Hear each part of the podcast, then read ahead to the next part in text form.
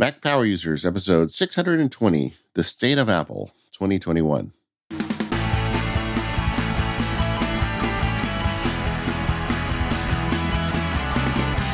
Hello, everyone. This is David Sparks, and I'm joined by my pal today, Mr. Stephen Hackett. How are you today, Stephen? I'm good, David. How are you? I uh, can't believe this is the last show of the year. I know. Wild. I, I don't know if it's the COVID thing or what, but it seems to me like time has really accelerated on me the last little while. I think, it, yeah, I think it's the COVID thing. I mean, we're rounding the corner into year two and Yeah. all that comes with it. Yeah. But it's the holidays. I hope I hope everyone out there is uh, enjoying time with friends and family and some time off from work. Uh, basically, like this show and connected are the only things I'm, I've done the the last week or so of the year. So Oh, nice. Nice. Uh, yeah, so just recording a couple of shows, and you know, it's uh, it's the end of the year, so we'll get to what we're doing today. Uh, but first, I wanted to uh, see how your RSS feed migration business went, and if there's anything uh, readers of MacSparky need to know, or if everything's cool. Uh, everything's generally pretty cool. Um, the site migration, I, I, I moved the site to WordPress. I've got a whole bunch of stuff I'm doing, gang. I'll tell you more about it next week. But the um, the uh, I moved the site. It went fine. The uh, there were some inconsistencies in the naming over the year. I mean, I've been writing MacSparky for I think 12 or 13 years now. So the um, some of the redirects didn't work just right, but um, I've got somebody helping me on the back end to do those and get those fixed up. So we're capturing, uh, we, we're, we're logging 404s and fixing them as we find them. And I think largely it's done now, but there's a couple little things like if you find an article I wrote on the web and it goes 404, we're, we're, we're fixing those as soon as fast as we find them. But they're, uh, that's kind of done. And the RSS uh, redirect worked. Uh, I, I thought it would, but you always worry, right? But oh yeah, so if, if you're on the old RSS feed and you hit that, it's just going to go over to the new one and you shouldn't have to change anything. But if you're not getting my articles and you're subscribed to the RSS feed from MacSparky, the new one is a lot easier and, and frankly more consistent. It's macsparky.com slash feed. So just go there and sign up and you're good. And uh, all in all, you know, for a website transition, it was remarkably smooth, you know, and I don't ever want to do that again. yeah, it's it's it's wild to me that MacSparky and 512 Pixels, I guess, are pretty much the same age. Yeah. I feel looking back that I I joined the writing thing so much later than everybody else, but really like MacStories, your site, my site, like all kind of came up within the same 12 to 18 months. Yeah. Of course, you were you were a you know fancy podcaster before I was. Yeah, I started in like 2007, and um, and the funny thing is the way MacSparky started. If you want to hear the story, is I was contributing to podcasts like the old Mac Review Quickcast from from Tim Verpoorten, may he rest. Uh, I was submitting like articles and I'm sorry, um, like recorded um, reviews to him, and I was doing some stuff online for other people, and they all kept saying, "Well, where do you want me to point this thing?" And then like some of the companies I did some reviews on wanted to point at my reviews, and I didn't have a place. Mm-hmm.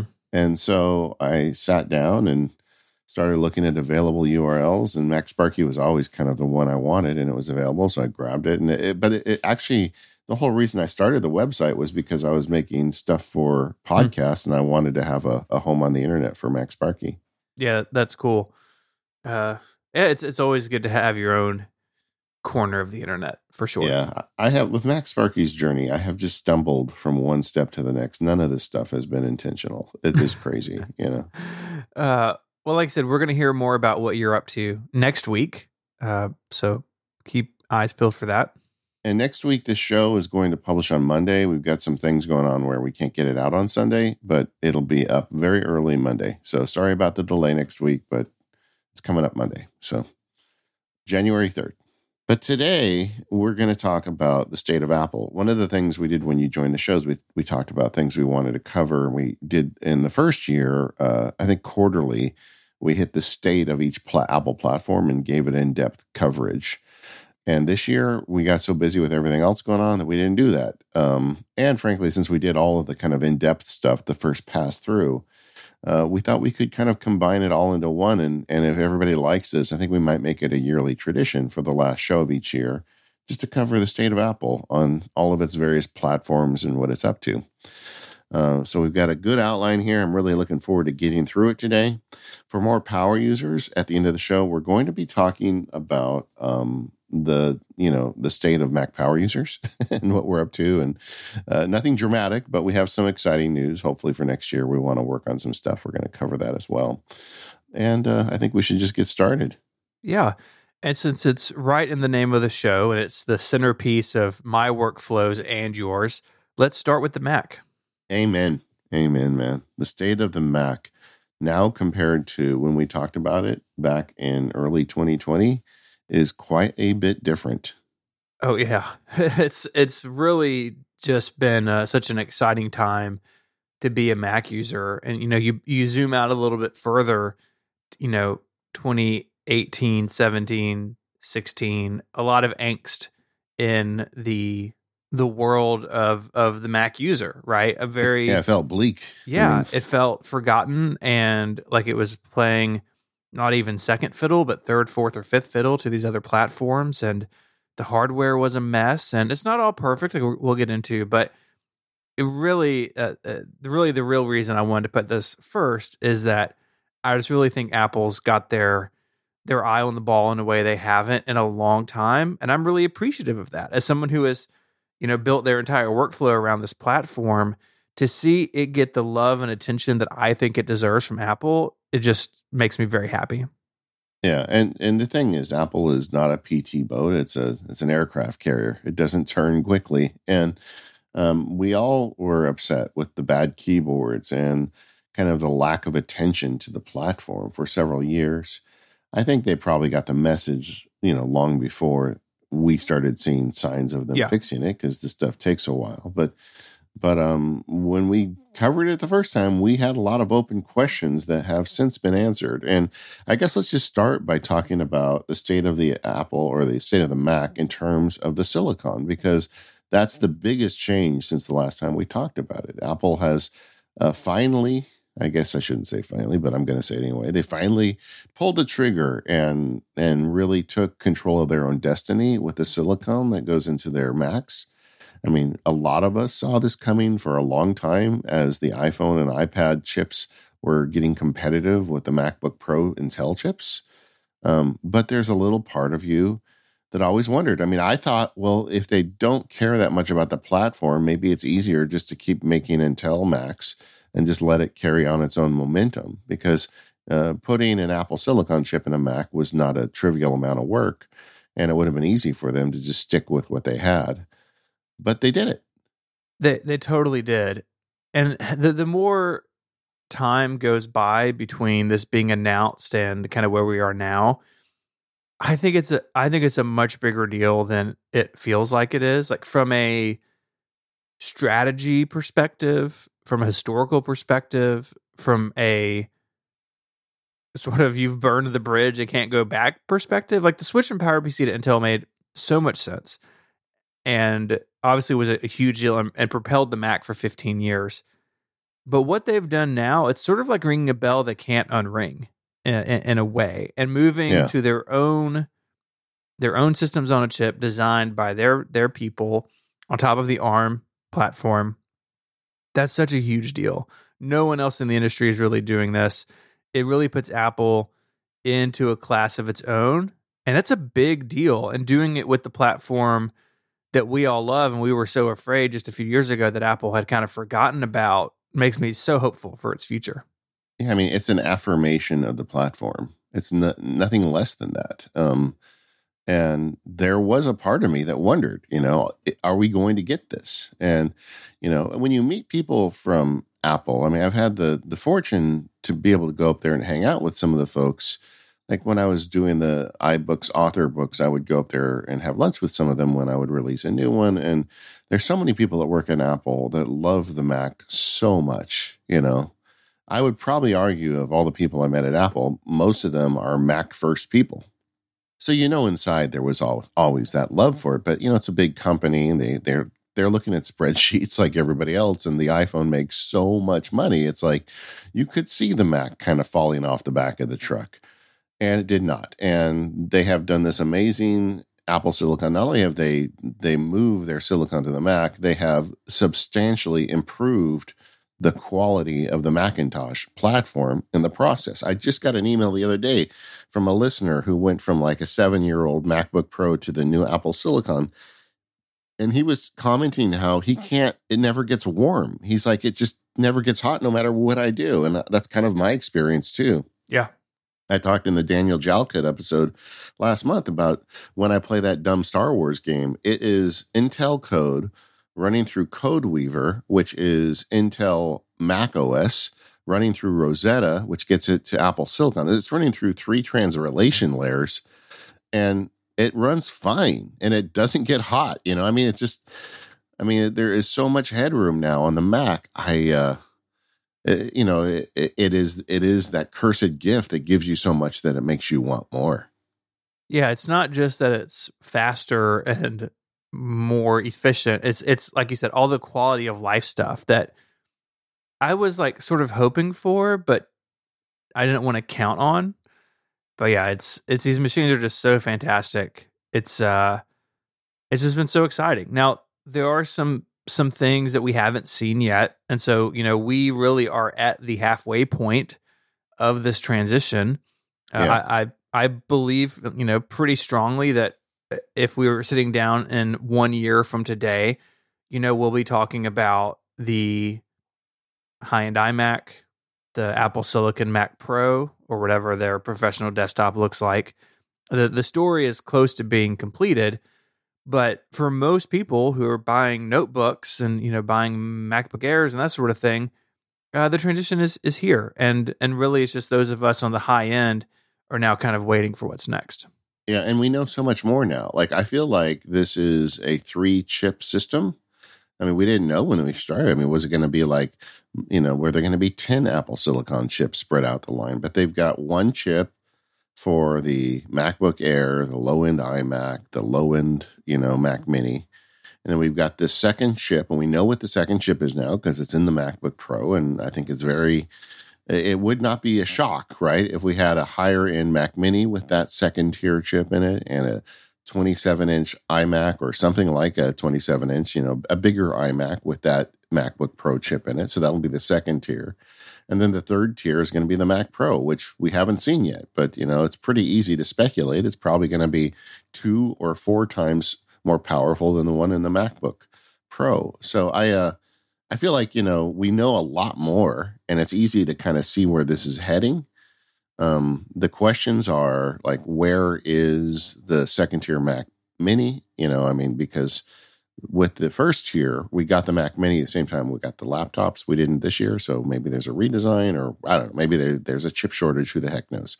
Uh, but we're going to get that. You know, the other question is where's the bigger iMac, whether they call iMac Pro or not. But it's going to have the laptop chips. And the third biggest question is what in the heck are they going to do with the Mac Pro? And there's a lot of like interesting rumors circulating, but a year from now when we do this show, we'll we'll have answers. I feel I feel we will. You know, I think they're going to stick to it. They said two years. I think they're going to do it in two years. Yeah, I think so. Even if some of that high end stuff is available for order and it ships in 23, you know, I think we'll know what things are so I think the Mac in hardware wise is in great shape. We didn't even mention they fixed the keyboards. They, you know, they've gone. I mean, the displays on the new MacBook Pros are amazing. Mm-hmm. All of that stuff is in great shape. There is one glaring ex, uh, exception in terms of the Mac hardware, and to me, that is the external display situation, which is kind of getting ridiculous at this point. There is no external display, and um, well, there is one, but it's it. You could buy a nice used car for the same cost of it, and it doesn't have a built-in camera. It doesn't have built-in speakers, and it gives you a bunch of video features that most people will never use. So uh, there really is no external display for you know 95 99% of their of their customers then there's not a spectacular third party option uh, either. There, there, are some decent ones. I'm gonna have a link in the show notes to uh, our friend Casey. He has been going through this. He has moved to the laptop as a desktop lifestyle, like you have, and he wrote this great post, sort of looking at some of the the options for Mac users out there. And yeah, there's this this huge hole in the market now to play devil's advocate for a second, if I'm, you know, the Mac, you know, if I'm John Ternus, you know, I'm wearing gray t-shirts and I'm ripped and I'm in charge of Mac, the Mac, okay. um, I would shuffle those cards in the order he has. Okay, we got to do laptops, we got to do desktops, and yeah, the displays are bad, but we got to take care of these other Macs first. Uh, I get that ordering, but if we're a year from now and we still haven't seen something, it's it, it will be past the point of being ridiculous. So I, I am hopeful that in 22 we see Apple, uh, you know, bring out a display that is cut down from the Pro display in terms of of features and specs, but makes it a lot more affordable.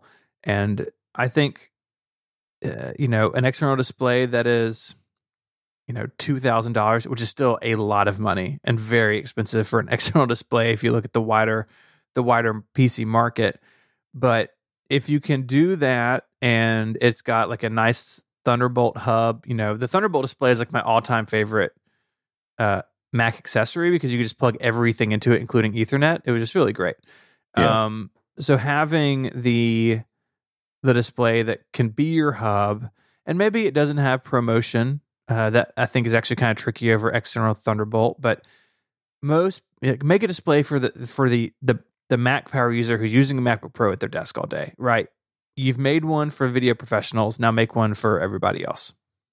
Yeah. And if the new one comes out and it does incorporate a lot of these amazing features in these panels and these laptops, that will explain to me why it took so long because this is not easy what they're doing. But if it comes out and it's basically the same panel that you see in the current 24 inch iMac or the now shipping 27 inch iMac, which is you shouldn't buy because it's Intel. But um, th- if it's just kind of the same thing in, a, in an external case, then I'll be disappointed because I feel like they could have got that out a lot sooner. And uh, so anyway, that that is uh, in terms of the state of hardware, they are hitting it on all cylinders except one, in my opinion. And the yeah. display thing is is increasingly becoming a problem. I get, I'm with you. Uh, you know, they. I think this is the bottom of their priority list for the Mac, but you know, Apple needs to walk and chew gum. And if you're going to be selling these multi thousand dollar MacBook Pros and you don't have a display to put on the market, and, you know, and they're just as aware as we are what kind of garbage is out there from third parties. It's not like there is a bespoke company making great displays that everybody can just go buy and be happy with. Mm-hmm. There, there just isn't. And, um, and I mean, I feel like this is, uh, I mean, just as a point of pride, wouldn't you want to have, if you were Apple, wouldn't you want to have people buying your displays? And um, anyway, I, I think we've said enough about it, but um, State of the Mac is great. Uh, get us some displays, gang. You know, and Apple knows all of this, right? They are a giant customer of the Mac themselves, right? Yeah. All these hardware products, all these software products, they're all developed and worked on by people using the Mac. And so is is Apple thrilled that it has a bunch of managers running around buying pro displays for people uh, in the work from home era? Like that is just not it's not yeah. feasible. I don't think even for Apple to buy a bunch of those from itself to hand out. So even, Apple knows this, and yeah, uh, I, I'm hopeful that it's just been a matter of of priority. But like you said, time is time is here. This episode of the Mac Power Users is brought to you by 1Password, the world's most loved password manager. Just go to onepassword.com/mpu to get 20% off your plan. 1Password is the easiest way to store and use strong passwords. With it, you can log into sites, fill in forms, and do all of that securely and with just one click. And all you have to remember is your 1Password. It actually gives you the ability to have convenience and security at the same time. And that's what makes it such an amazing product. The team at 1Password is solely dedicated to protecting your online privacy. They've added so many features to this application to help do that. One of them is Watchtower. We all do business with various online sites. How are we supposed to know when they encounter data breaches? I mean, we're not going to be studying the news every day to find out if the website we went on to, you know, buy a new backpack has suddenly had a data breach. Well, 1Password does that for you, and they do that as part of the Watchtower service. So when you log into your 1Password account, Watchtower will tell you if any of the services you work with have had data breaches and you need to reset your password there. It's just so convenient. And if you'd like to learn more about data breaches at the 1Password blog over at onepassword.com slash blog, they've got a whole article on how data breaches work and how you can stay safe online despite all of these data breaches. I mean, the fact is that the bad guys never sleep. They are always trying to find new ways to get your confidential information, your financial information, or anything they can use to take your money or your privacy. The 1Password team doesn't sleep either. They are constantly updating the application. This is so much more than just a password manager. Some of the things I do with 1Password, for instance, is I keep a confidential note with medical records in it for myself. So anytime I want to go to the doctor, I can look that stuff up. But it's not just available on my phone, it's behind that secure 1Password vault wall, and nobody else can see it. 1Password is an entire security system to help protect your online privacy, and you should check it out. Now, if you're going to sign up and you've got a family, I strongly recommend the family plan. That's what I do. And with the family plan, everybody in my family gets access to 1Password. They get the latest version of the apps, and we can share passwords between each other. During the holidays, my kids have got some time off school. We're all home together. We're doing a bunch of stuff together. And when we change the Netflix password or whatever, we can share that password across with each other. But my wife and I have a separate vault where we keep the banking information and things like that that we don't need to share with the kids. You can do that too with a family plan. And you get 20% off if you go to onepassword.com slash MPU. So what are you waiting for? Give your family security this holiday season. Go to onepassword.com slash MPU. Sign up today and get that 20% off. And finally, since it's the last show of the year, I just want to thank 1Password. 1Password is the company that came in and stepped up and made that big contribution at the end to get the uh, St. Jude fundraiser we did here at Relay uh, over the hurdle, and we really appreciate it. These are great people, and they really care about your privacy. Go check them out right now, onepassword.com slash MPU. All right, we talked about the Mac hardware. How about Mac software? How are they doing? I think on the whole, Mac OS is is actually in a pretty good place. You know, we're coming off a few years of pretty choppy waters where Mac OS killed off, you know, uh, Catalina killed off 32 bit applications. You've also seen this introduction and evolution of Apple's security model, where the OS is now on a separate uh, APFS like volume off to itself. And yeah, I think that, that's good. Yeah, honestly. that is that is good. I mean, and it means you can do things like quick delete a Mac, like you do an iPhone, right? Where just after a few minutes, yeah. all your stuff's gone. That's fantastic. But there have been some growing pains with that. That's not completely over. There's still some kernel extension you know driver kit type stuff that's still going on that affects a certain class of applications. But what i really worry about in terms of mac software even though i'm generally happy with where it is is that apple seems content to leave large parts of mac os and its bundled applications relatively stagnant. And i get with a yearly release cycle which i still 10 years into it think is too fast for mac os but I get that not every year, eh, you know, not every year every project can be updated. And I know that things like Safari and notes and messages, those really popular applications need annual attention. But then you get into things like trying to change uh, certain security aspects within system preferences, and the UI is so badly organized and crammed into like the system preferences application just needs to be burned down and and and rebuilt because they're doing so much in the in that confined space that just doesn't work. Yeah, it needs a new paradigm, honestly. It it's not logical as it is and like where the tabs go. I mean, when we had Sal Soghoian this year, um, I had made the argument that services, some of the services stuff should have a separate menu. And he's like, look, you know there's only so much room in there so yeah you know we were lucky to get a tab you know and uh and but well that is a constraint that is created by the creator you know i mean it's yeah, like yeah. they could fix that um and i would love to see apple use some of their design chops to just say what if we had something completely different i mean the system preferences uh, really dates back to the original Mac. If you look back on the very first Mac I ever used, and you look at the system preferences today, they aren't that different. And maybe it's time to redo that. You know, maybe it's time to come up with a different paradigm. And I believe they could do it. So, uh, you know, that's my challenge to you, Apple. Please, please just start Yeah. over with that. You know, Yeah, and at the end of the day, like system preferences being crowded or difficult to use in places is not necessarily the end of the world, but I I, I use it as sort of um as sort of a uh, an example of what I mean by parts of the Mac OS interface and paradigm feel really stagnant. That if you go back and look at system preferences in the last 20 years or last 40 years, like okay, these machines are so much more complicated and powerful now. We need we need new ways of managing them.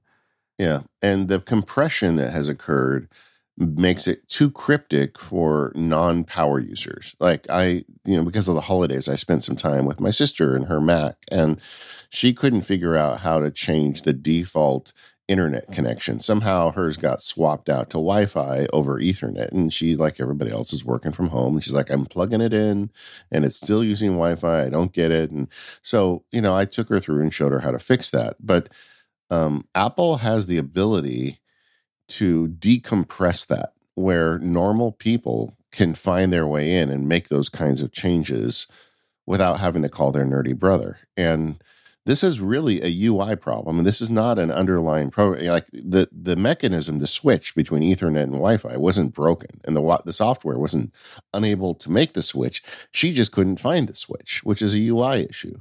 Yeah, yeah, for sure. Uh, I think uh, in a similar way, the layering is is also confusing in places uh, like the menu bar, where uh, we got Control Center, uh, what with Big Sur on the Mac, and Yeah. it's kind of nice that all that stuff's combined. But like to see or change a Wi-Fi network is two or three clicks in, where it used to be one, and this is part of like a broader problem I have with with Apple software in general, at least their newer the the newer bits of, of Apple software and Apple user interface where too many things are just hidden behind buttons or menus that don't necessarily have to be there. And you know, Alan Dye has taken this over at Apple. I don't I don't know much about Alan Dye, but from what I know from the work that has come out of his organization is that they are very happy to hide complexity behind multiple layers. And I get, I mean, we talk we talk about this in terms of the iPad all the time, right?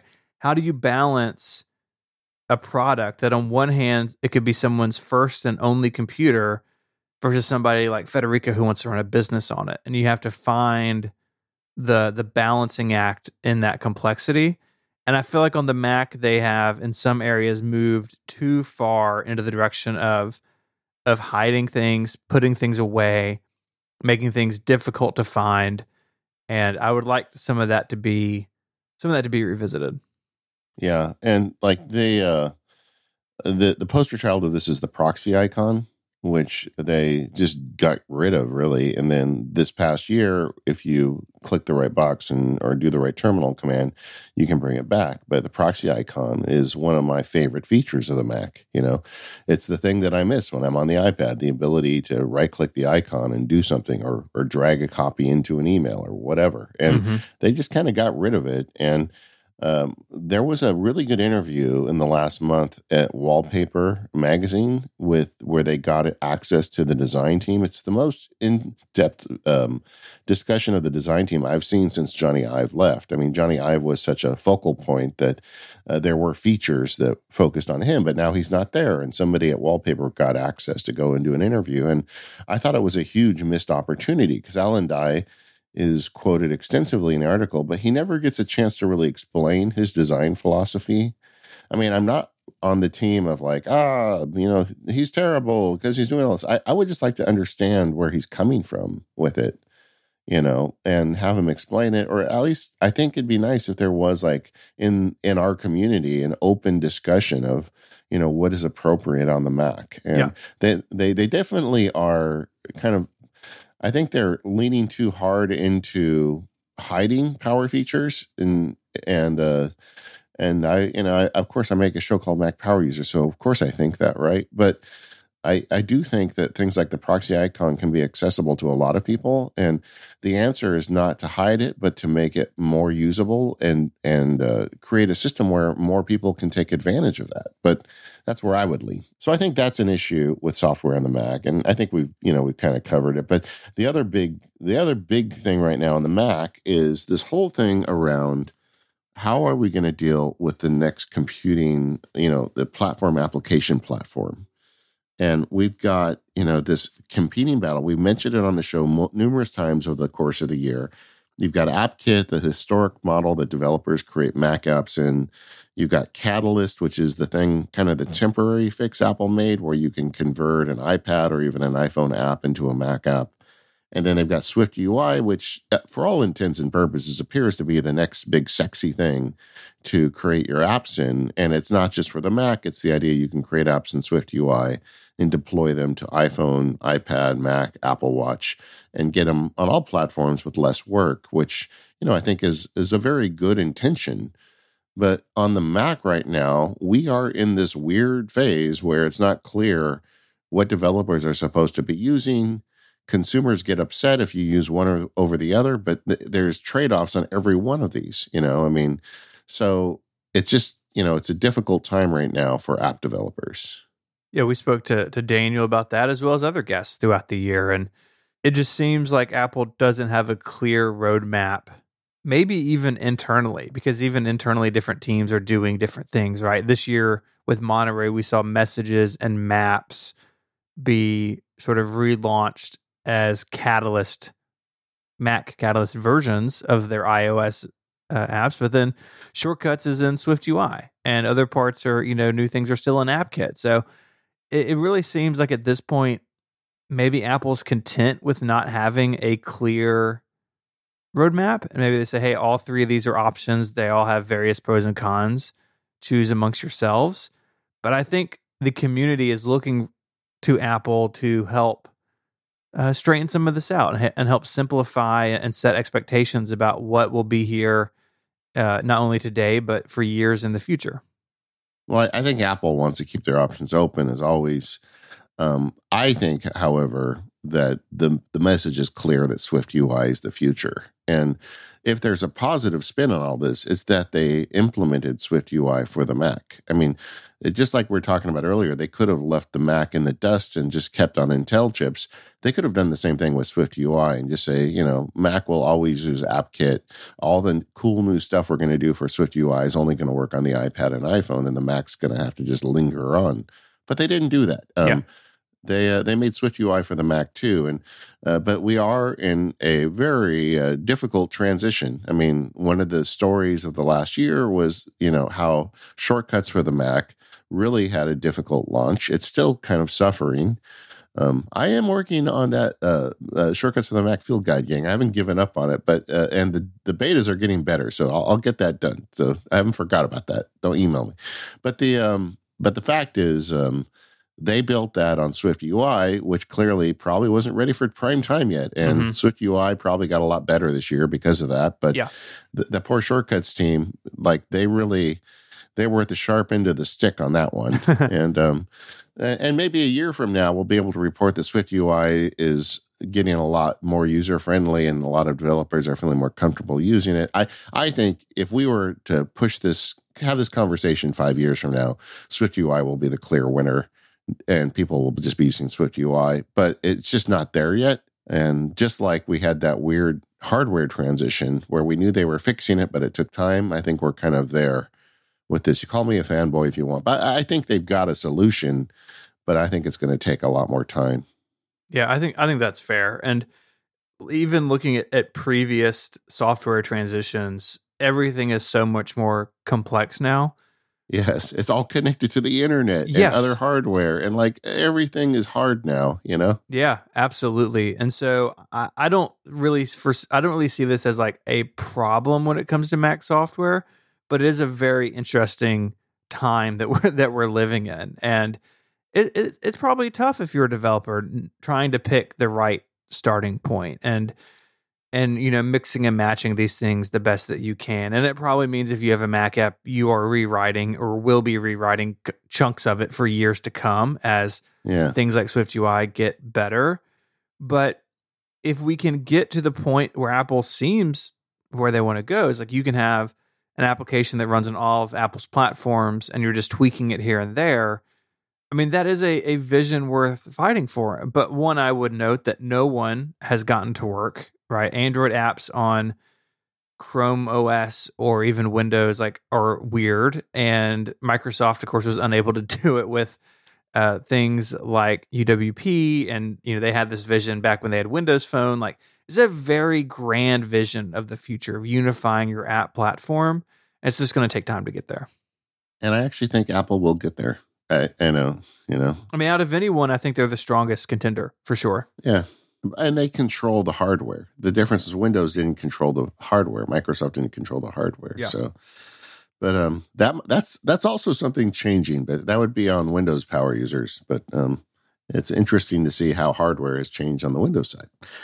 All right, so uh, we're going to just use two segments to talk about the Mac because we're Mac power users. But as we wrap this segment up, what's needed? You know, where as we stand here, what do you think we need to do what would you like to see progress on in the next year?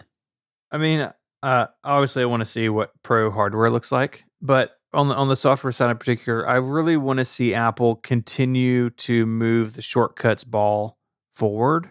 We mentioned the app itself being kind of a train wreck, but the short like shortcuts as a service where I can put them in the menu bar, I can interact with them with a bunch of third, you know, our favorite third party utilities like uh, Better Touch Tool and Keyboard Maestro.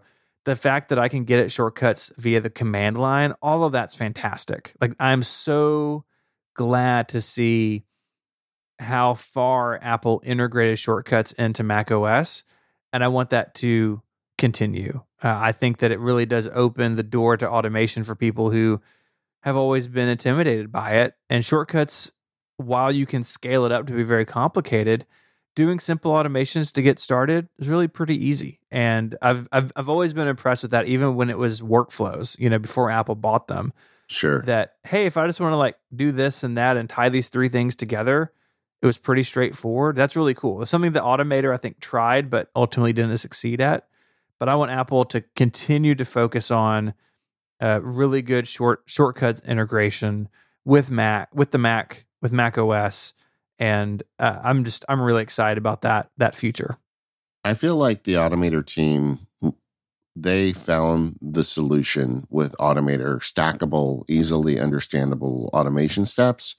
But I feel like Apple cut them off at the knees. I they mean, did. if you look at Automator, it never got the you know the access that shortcuts has to do all the things that shortcuts can and if uh, senior management at apple had been behind automation back in the day when Automator started, I think we would have, I think we would have seen a very different curve. I think if they had, if Automator had love enough to get that kind of support from the beginning, it probably would have also showed up on the iPhone very early, you know, as an existing technology. But the fact is, it it lingered, and when the iPhone came up, you know, whoever's in charge for whatever reason decided that automation wasn't the thing that was worth bothering with, and yeah. then you know but but the the long game here is that automator inspired the shortcuts team. If you if you talk to them when they made workflow i mean they were inspired by automator. In fact they i know they they've openly said that and and they built automator but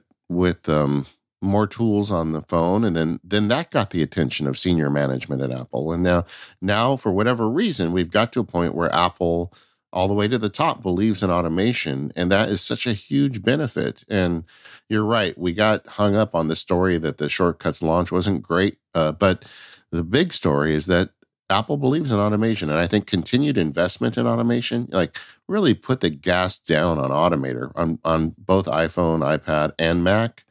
I mean that could make it so much easier for so many people. I, I agree with you. That's something i'd really like to see uh, um, get uh, attention.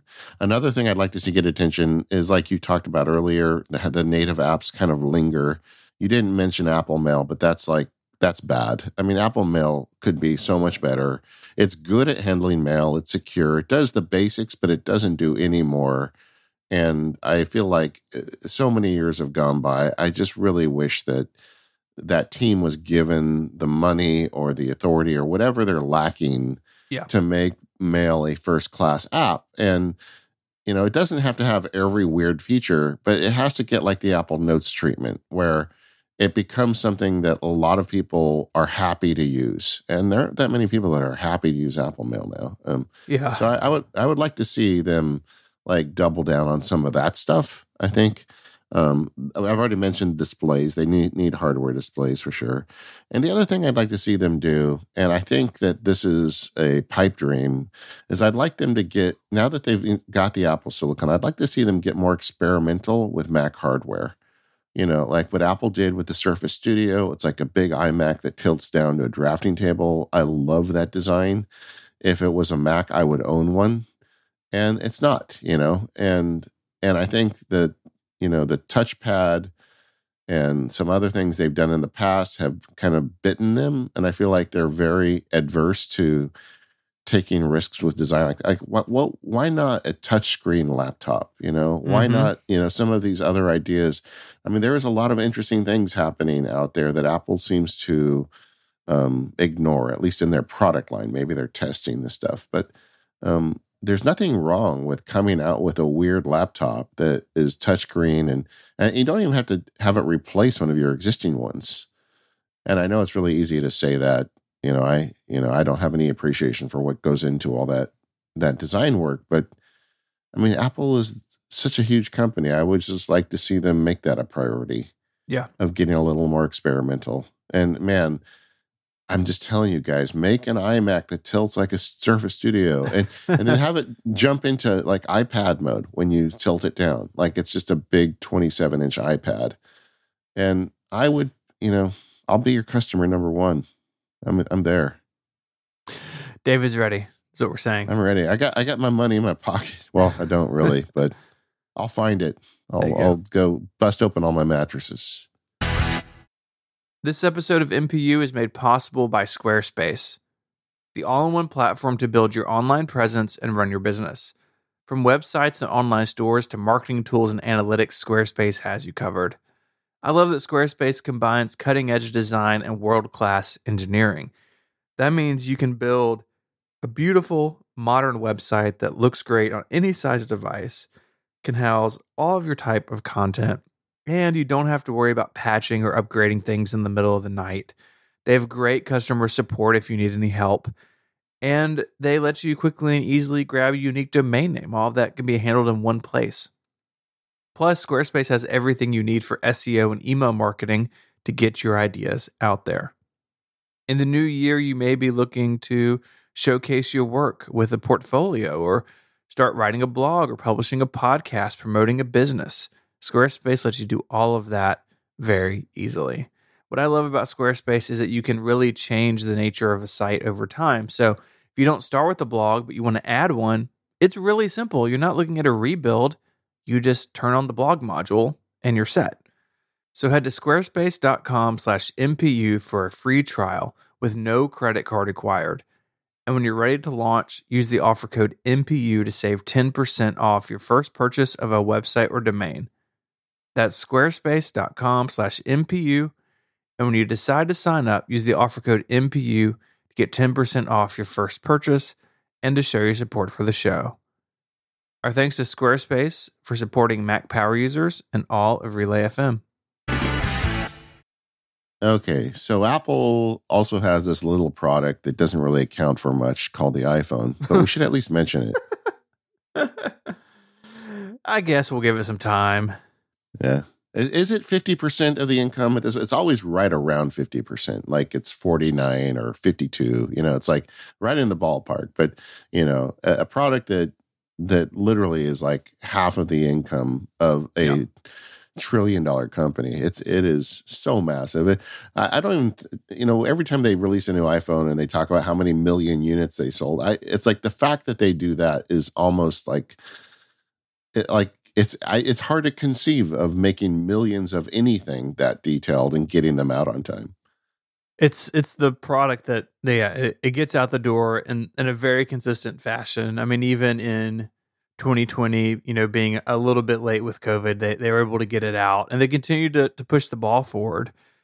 It, in a way, um, this is kind of the easiest section of this outline because, like, yeah, these phones are fantastic, but it's also kind of the hardest because I at least struggle to find like the low hanging fruit with the iPhone. Like, from the hardware perspective, it's unbelievable. The, the cameras are, are so impressive especially out of the 13 Pro and Pro Max. I mean, the imagery and the, and the video you can capture with these devices, it really blows my mind. Even looking at photos from like an iPhone 10 or 10s not that long ago, they've made yeah. such great strides.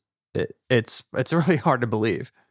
I mean, this is the first year because I have a fancy camera I use for all the video stuff I do at MacSparky and this is the first year I didn't pull it out at Christmas and take the family mm-hmm. picture with it because the iPhone 13 Pro picture looks so good. It just wasn't worth the trouble. And I mean, the camera system, I just, I mean, this happens every year, but I just can't get over how far that has come.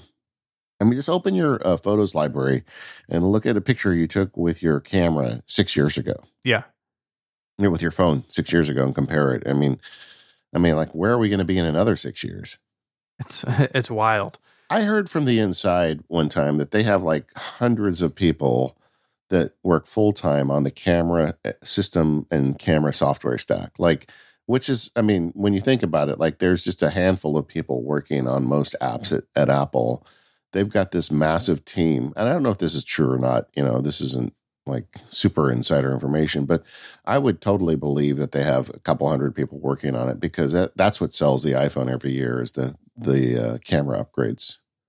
Yeah, it's it's the reason people buy a new phone, and most people don't do it every year like we do, and like a lot of MPU listeners do. But a lot of people, it's you know they're going every two, three, four years. The camera may very well be the thing that pushes them over but I think maybe just as important, uh, I think Apple would say it's just as important, is that for the vast majority of iPhone users, it's their only camera. And so Apple yeah. feels an obligation and a responsibility to make it as good as possible because most people it's the only camera that, that they're using to make those memories at, at the holidays and the birthday parties and everything else. And so I think they take it deadly seriously because of that. Yeah. And you know, the flip side of that is the longevity of these things. At some family gatherings or the holidays, I saw some family members that had very old iPhones and they still work fine. And you know, these are people who aren't necessarily into the tech and they're perfectly happy to uh, you know they treat their iphone like i treat my refrigerator you use it until it breaks and you try and get it fixed and you know when you absolutely have no other choice you replace it and um, that's okay too. And Apple has done a very good job yeah. of keeping older iPhones working. I mean, in comparison on the Android side, it's generally been my experience because they don't really make a lot of software updates for the you know phones that are even just a couple years old. It's very you know those those Android phones get very old very quickly, whereas as an iPhone can run quite a long time. It's really great. I mean, I've got a family member who is still on a on a 6S and I actually handled that phone pretty recently. They had a, a question about a like an iMessage setting or something. Nothing yeah. related to performance whatsoever. Like, oh hey, is there a way to change? I forget what it was. And yeah. so I was just like bebopping around the user interface. It's like this still feels great. Like, uh, yeah, it's not as quick to open the, to launch the camera as my phone is. Yeah, I'm sure the battery life on a 6S, I think it's still in the original battery. Probably not great, but yeah, it totally gets the job done. And I don't think this person in my family is looking at upgrading anytime soon. I think they're going to run it until eventually I tell them, hey, that phone is not going to get software updates anymore. And yeah. and and Apple should build their products like that. And I think to their credit, they've done it with the iPhone for a long time. We've also spoken about it though in terms of the Mac and the iPad that Apple hardware just it lasts a long time and that's that's important from from all sorts of perspectives. But with the iPhone in particular, it means that you can, yeah, it's an ex, it's a big purchase and it's, it's an expensive device, but you're going to get years and years out of it. Yeah, I mean, it's going to take five or 10 years to prove my hypothesis, but I think putting the Apple system on a chip in a Mac is going to mean that Macs run even longer than they did it before. And uh, um, because that's what you see on the iPhone and the iPad. In fact, it's a problem on the iPad because people buy them. Uh, was it on this show? I was talking about my friend who has the iPad 2. Uh, maybe. I think so. I, I, I have too many podcasts. Well, I'll tell the story really real quick. A, a, friend of mine's wife has an iPad 2, and I was telling him to buy her an upgrade, and she was listening because I was on speakerphone. And she like jumped in. She's like, "No, I love this iPad. I don't want a new one. I don't want to set up a new one. This is great. This is the iPad 2. This is the one that Steve Jobs was showing to Walter Isaacson when he was writing the biography of Steve Jobs, right? You know, what is it, like 10 years old now? I mean, and she loves it. She doesn't want a new one. it's crazy, right? Okay, so iPhone. Um, what about the software side? Yeah, this is where this is where I said this is a tough a tough chapter in the show because iOS is so mature at this point uh, it's it's the low hanging fruit. I think is is sort of a, a hard list to to come by. I think that the core thing for me, I would like to see um, Apple address in, in iOS. I still think the share sheet is too uneven across applications, and I think it's still confusing to users. That okay, well, I have this like list of apps that scroll horizontally, but then I also have this list of actions that scrolls vertically, and sometimes things are in both places and sometimes they're not. And mail doesn't have a share sheet. Like i think a lot of that inter app communication look a lot of that's up to third parties. A lot of that's out of apple's control. But apple i think should continue to model how that should work for third party developers yeah and i think this is another one that would would benefit from a decompression of the interface stop trying to put so much in so little space you know it's okay and uh, and it it doesn't. And you know the same argument I made earlier about Apple Mail on the Mac applies equally on iPhone. And and they haven't, you know, this isn't something where they've totally ignored their native apps. I mean, Apple Notes has gone through a transformation. I think Reminders is in the midst of a transformation, and it's becoming a very good app. But I would like to see them, you know, I mean, just get the whatever the roadblock is to doing that to all of the native Apple apps I would like that to get removed. Hmm. And mm. um, that's something I would do. The the other thing that really concerns me about the iPhone in terms of software is the general state of the App Store. And I feel like Apple has not at least publicly taken this serious enough. I mean, this past year we saw multiple events where someone would make a successful app. I mean, it happened to our friend Dave Smith when when he made um, Widgetsmith there were like a bunch of copycat apps that used his basic icon and name and they were you know trying to divert or defraud people to buy their you know crappy app instead of the thing he had spent months working on and eh, the only reason it seems like it got handled is because everybody raised such a stink about it publicly but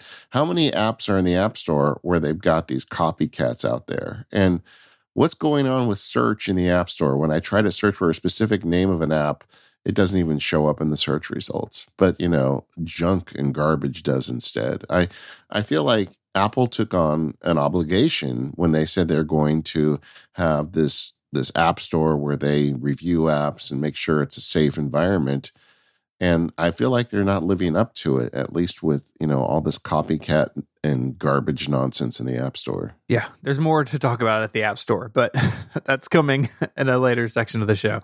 Um, yeah. What do you think? You know, thinking about the the future of the iPhone, we just did this with the Mac. You know, what do you think? Like, what do you think's on the horizon for this thing? Well, I mean, Apple has had the benefit of a silicon lead the whole time. Like, you know, if you look at the Snapdragon and some of the competing chips on other platforms, they just don't ha- hold a candle to what the iPhone does. And um, I think Apple, you know, I don't think that they can count on that lead forever.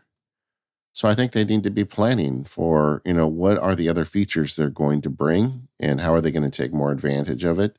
Uh, one of the encouraging signs I've seen is uh, speech to text dictation. I've been a fan of this since the Mac Power users first started publishing. And I used to talk about Dragon Dictate and other options, but now Apple's built in dictation is getting so good. And that's because of the silicon lead. And if you haven't tried it yet lately, next time you want to send an email to somebody, hit that microphone button and just start talking and see how close it gets. The uh, so I want to see them do more with that.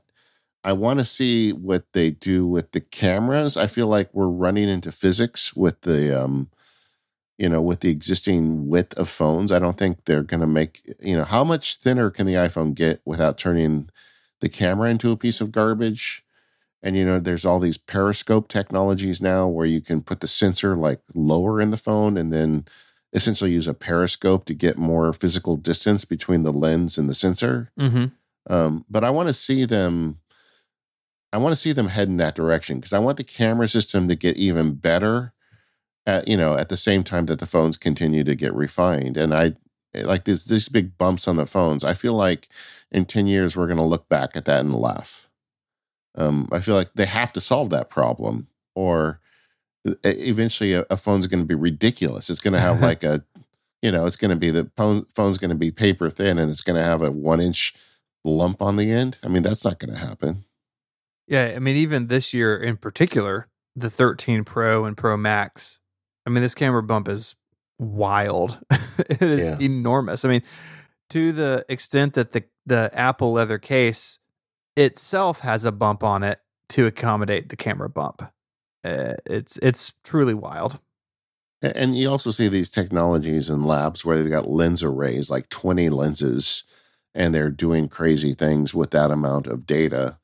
I mean, is I mean, I don't know. Do we get to the point where the entire back of the iPhone is a lens? I I don't know what is going on, but I feel like you know I'd like to see them evolve because I feel like they're getting to the limit of what they're doing with the existing camera technology, and um, and I, I know there are rumors now that the next iPhone's going to have a periscope in it. And, um, you know, I don't know if it's going to happen that soon, but I, I feel like there's got to be something better than these bumps. And, and also, I mean, if you have a periscope lens system or something like that where you could put even more distance, you could actually really start cranking down the aperture or opening the aperture wider and th- there's a lot you could do if you had a little more space in there. So we'll see what happens with that. And I know you have concerns about the future of the Lightning port. Just just a lot of questions. I mean, the, the rumors are that they're going to to ditch it and go to a portless phone. I think that's I think it's something Apple thinks is a good idea. I'm not sure in the real world that it actually is. You know, I I just as we're recording this, put up a video today where I was checking out wireless CarPlay. I was like, yeah, wired CarPlay is still better in my experience. uh, you know, Yeah. having that cable available to you when you can't wireless ch- charge or you, you don't want to because you need, you know, maximum speed or something like that. There's just a lot that a port offers. And I think it would be if they do it, it's a really bold move. And to do that bold of a move on, on their biggest, most important product, talk about like feedback they're going to get. I mean, do you remember the all the heartache that we all went through with the 30 pin to lightning? And Yeah. and the iPhone was a mere baby product compared to what it is now. And so I, Yeah. I don't know what comes of that. Even going to USB C, which I know I would like, and a lot of sort of nerdier types would like, even that brings real problems for a lot of people. So I don't know what happens. I'm fascinated to to follow it, but I feel like Lightning is not going to be on the phone in 10 years, one way or the other. Yeah. And so if you're in charge of Apple, what what do- what do you do? What's your plan? I think I see. I'm trying to like merge me and like what I think Apple would on the whole would do. don't, don't do that. I'm giving you Tim's job. okay, You're- well, you're if it were Tim me. I would put USB C on it. Uh, me too. Me too. I just say Yeah. let's just rip the band-aid off, put USB C and keep it on Yeah, and um you know, and, and be done. yeah, and then whatever comes after USB C, which by the way, Apple helped invent. They were on the on the committee that crafted USB C itself, and Yeah. they did it with that MacBook in mind, that one port MacBook in 2015, and it's it's in many ways very complementary to Lightning. It's it's small. It's actually a little bit bigger than Lightning, but it is small. It's reversible, but you can charge. You can put tons of power and data through it, and that's something the phone would benefit from, right? I mean, How many people have we spoken to on this show and in the forums and on Twitter and everywhere else who are checking things out like ProRes video is like, oh, but it's two hours to copy it to my laptop because Lightning is really slow and AirDrop is unreliable. It's like, you know what solves both of those things?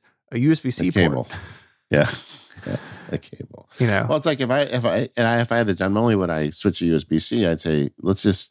I mean, I think the magnetic charging, um, wireless data transfer, all that is good stuff. Let's put money into that. Let's put money into making sure that the USB C port is hardened and that's never a problem if water gets into it. You know, let's let's protect the phone. But I would just the idea of getting rid of the port, I would just take off the whiteboard. I just don't see a good reason for it. I mean, uh, the copper connection will always be faster than the wireless. You know, if you say, well, the wireless is going to be so fast in five years, but you know what's going to be faster in five years? Whatever you can do over a copper port. Mhm. It's, you know, and so, and there's always going to be people that need that. And what is the harm? I just don't understand what the harm is in having a little tiny port on the bottom of the phone. Yeah. Uh, Um, so I, I don't know. I mean, it's, it seems to me, I know this is like a rumor that they're going to get rid of it. Maybe they will but I'm like you. I have a real hard time understanding what the benefit is. All it's going to do is just limit my options. hmm And like you, I, ha- I have CarPlay too. And I watched your video and I'm like, wow, I do not want wireless CarPlay because my wired CarPlay is great. And it's in the glove, it's in the little, you know, boot thing under your right arm. So I put the phone in there. I'm never tempted to look at my phone anyway because I can't even see it when I'm driving. Yeah. And it's perfect, you know? Yeah, it's uh it's a wild thing to think about. Uh, out of like all hardware discussions about like future Apple gear, this is perhaps the most interesting to me. Like don't get me wrong, I'm all about an Apple Silicon like Pro desktop. I'm very excited about that. But in terms of like analysis and like there's so many interesting things to consider, the iPhone port top of the list. All right. So now that now I'm, I'm demoting you, you, just Okay. lost your job. That's what do you think they're going to do? I I think they're going to pursue this magnetic clip-on type thing. I think MagSafe on the phone is like stage 1 of this and and maybe they come up with a way where they can do data through there as well. Look at the iMac with the Ethernet on the power brick, right? They have pins in there to pass the Ethernet to the to the machine where they can get rid of the port, but they still have a way to move data that's not purely wireless. Uh, I don't know if that's what they would ship, but I, I would bet money they're interested in that and are exploring it. Yeah, I, I, I, I'm in similar vein. I feel like they're going to keep Lightning until there's no port. I don't think USB C is ever going to make it to the phone, and I hope desperately that I'm wrong. you know, because they took such a shellacking when they. I mean, the 30 pin port was terrible. I mean, I don't know if any, uh, you know if there's anybody listening that never used that 30 pin port.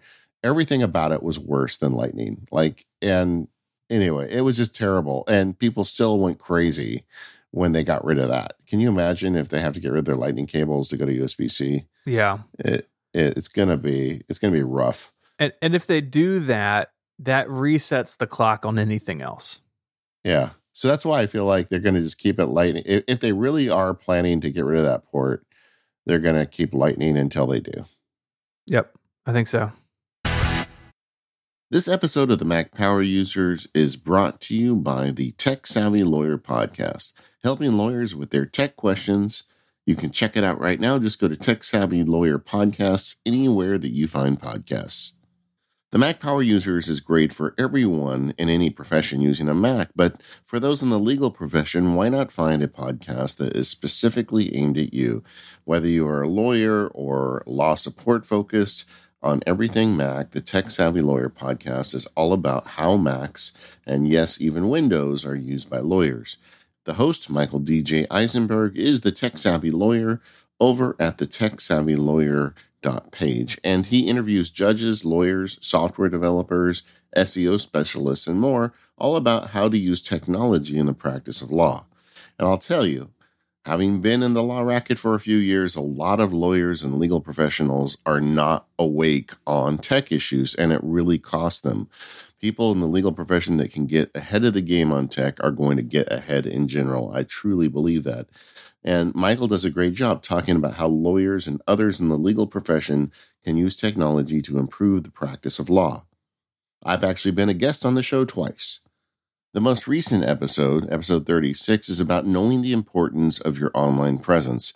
I know a lot of lawyers are nervous about doing things online. It just seems a little skeevy. You've got to be able to do it professionally. Well, this episode is for you. If you have those questions, the interview is with Gordon Van Wetchel, who is the founder at the Alchemy Consulting Group, and he's giving advice to people for small and medium sized businesses and professional practices how to develop a marketing and business growth plan that's not creepy.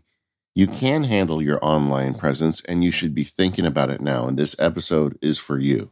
The Tech Savvy Lawyer podcast is an excellent service for legal professionals and legal related folks. You can join Mike on this bi weekly podcast at Apple Podcasts, Amazon Podcasts, Libsyn, and wherever you get your podcast downloads. So why not spend some time these holidays catching up on the 36 episodes published so far? Once again, search for the Tech Savvy Lawyer wherever you get your podcasts. And our thanks to the Tech Savvy Lawyer podcast for the support of the Mac Power users and all of Relay FM.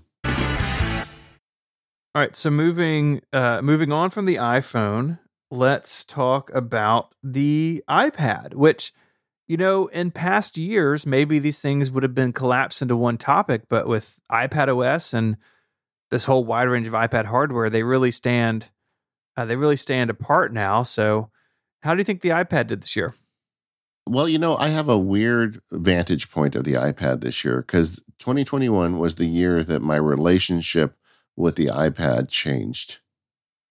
I the iPad and I were pretty serious dating, and now we just became casual friends mm-hmm. this year. Um, and it was like it was like a really good move. We are such better friends than we were like you know dating. Um, what I know this is getting weird, right? I, I don't Bail know. out. I got to stop. But no, seriously, I I was always trying to use the iPad as a laptop replacement and do everything with it. You know, I wrote the iPad at work book.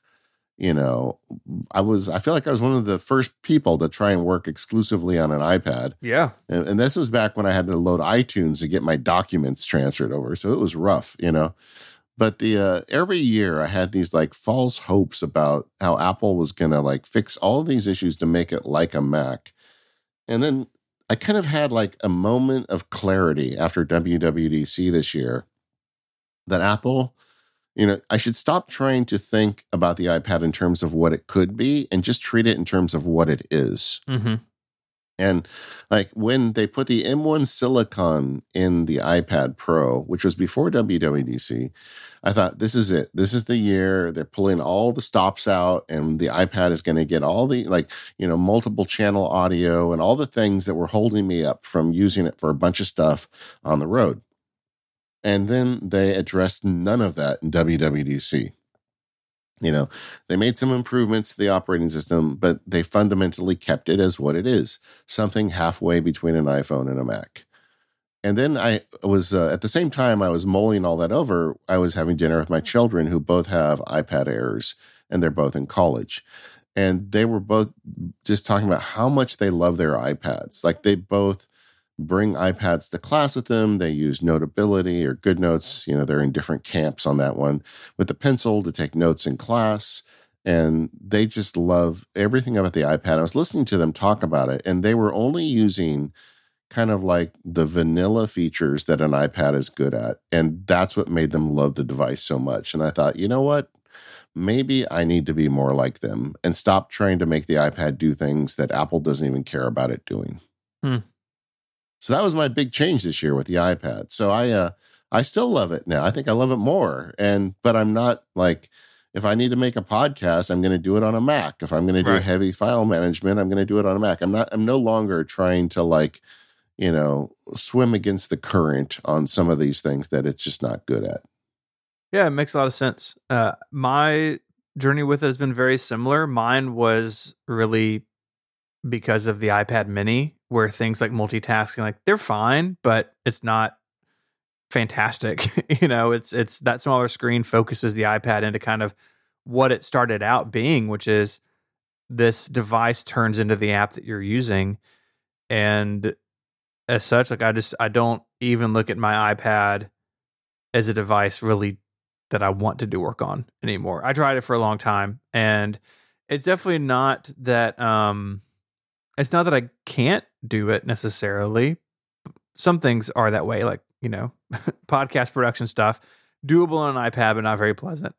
And it is something that the, the, the new MacBook Pro is like solved for me. Like I have this fantastic laptop now and the iPad is now sort of free to be um less of a computer in my life. And Yeah, I'm fine with that. I get it.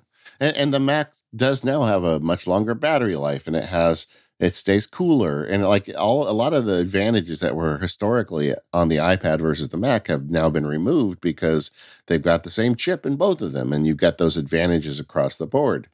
Um, I just to be clear, I do a lot of work on my iPad still. It's just like there's certain work I don't even try anymore, and you know I I've talked about in the show how when my wife wants to go to Disneyland, I'll go and work for four hours in Galaxy's Edge. That's all done on an iPad Pro. I don't bring, I'm not going to bring my multi thousand dollar laptop to Disneyland. Um, and so I just bring the iPad Pro and I work on my MindNode and email and planning and writing um, documents. There's, there's tons of things I can do great on the iPad. But like I said, anytime I hit friction with it, if there's not an easy answer, like if if if solving the problem requires me to spin up an external server or you know add a specialized piece of hardware, I'm just not not going there, you know. Or if it requires me to do seven taps where I can do it with one on the Mac, I'm just you know I'm just saying okay, we're we're friends now. We're not dating anymore. We're friends. We're really good friends. I'm so confused by this analogy. I know. I, I don't know how I got here, guys. I'm sorry. please please forgive me. I'm punchy. It's the end of the year. Yeah. Let's just say that. Well, let's talk about the the hardware line because the iPad line is really compelling, and I think they have the best lineup that we've seen maybe ever in the iPad. Yeah, this is Apple at its best. They've got everything covered. Like you can get what is the low end? Is it three hundred and thirty dollars now? I forgot what the low end iPad is, but it's like a remarkable piece of technology for under four hundred dollars. Yeah. That that you can do a ton of work or play on. I mean, and and then it goes all the way up to the big boy iPad Pro, which you can spec up to like two grand and have something that does, you know, with this amazing screen and an M1 chip that can go so much further. Yeah, it, the the span is really really impressive. And that 329 iPad is is pretty great. I mean, I think it's a great value. If you're a school, it's even less expensive. Uh, I think currently at the end of 2021, the only iPad that sort of sticks out to me a little bit is the iPad Air. You know, it got that redesign. It looks like the iPad Pro, but it hasn't been updated since then. So it's you know, it'll I bet it'll get updated in the spring. Yeah, I think it's on track though. I, I don't feel like it's like terrible. It's No. just you know it's it's the older one right now, Yeah. but pretty soon it'll be the newer one. Yep. You know, the iPad Pro with the M1 uh, is astounding hardware. We'll, we'll talk about the software in a second. But but boy, the winner for me this year, and and I mean, it's seriously the my favorite iPad I've ever had is this new iPad Mini. I Yeah. really love it. It was like the last penny to drop in this line, right? It's got the new design. And it's like, this is why the line is like top to bottom stellar. You Mhm. cannot buy a bad iPad at this point. You go to an Apple store, you've got different feature sets and different costs, but whichever one you pick is going to be a great value for the money, in my opinion. Totally agree. Software, Yeah, do we go there? I mean, I'm glad they're calling it iPad OS. You know, it does have a distinct identity now. The thing that it's like been the struggle for the iPad really from the beginning is, and this is how like Steve Jobs sort of pitched the original iPad is like, how do you make something better than a smartphone at these sorts of things and better than a laptop at these other sorts of things? And the iPad is still very much kind of caught in between those two guideposts.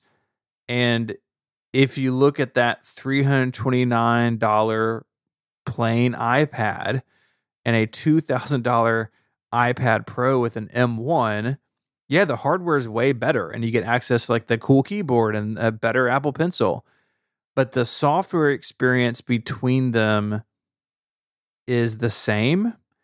And that's true for the Mac as well. But the difference is the Mac has way more escape valves for power users, where really the way I think about it uh, in the Mac is a MacBook Air can do everything my Mac Pro can. And it may just be that the users are different, right? But if you're a power user on an iPad, you're limited by the decisions that have been made for that plain iPad or the iPad mini. And yeah. And it just it it feels you know, for so long I thought Apple was really going to drastically change it. And like I should say, uh, the multitasking, I feel like they finally got in a pretty good place. I still think it's maybe like just put Windows on it and be simpler in some ways, but it is uh, a lot better than it's ever been. The window management's a lot better than it's ever been.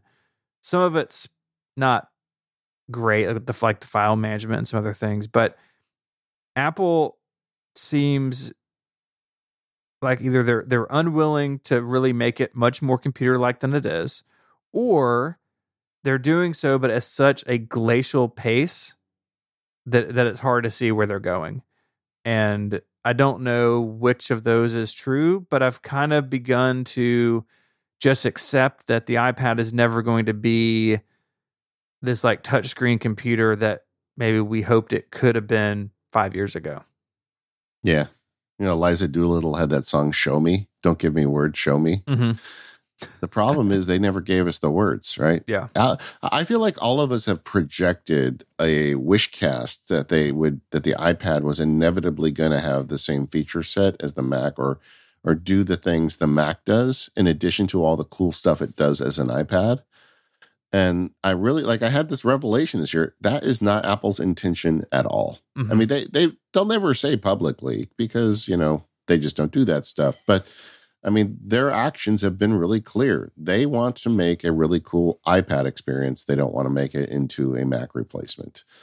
And they, I don't think they're ever going to do that.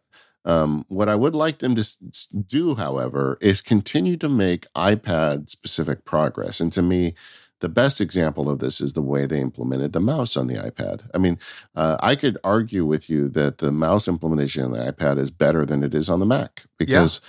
the way the the pointer snaps to a button and the way the cursor is context sensitive to what it's sitting over and like there's a lot of cool stuff. I know that's on the Mac too, don't write me, but you know, it just it's better on the iPad the way they did it.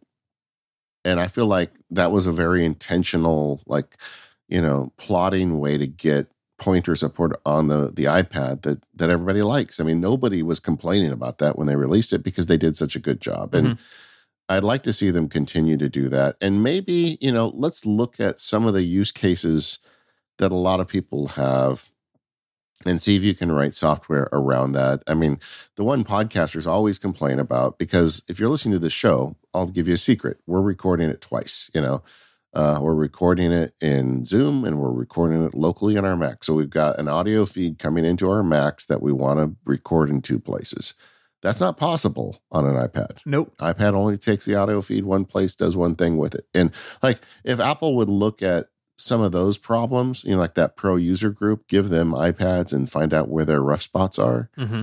Um, I'd like to see them like attack those as well. Yeah. And and narrow the gap a little bit. But um, I've I've come to acceptance, and I, you know maybe I'll be shocked and they'll they'll spin around and do something amazing. But I feel like they're going to treat the iPad as an iPad forever, or at least the foreseeable future.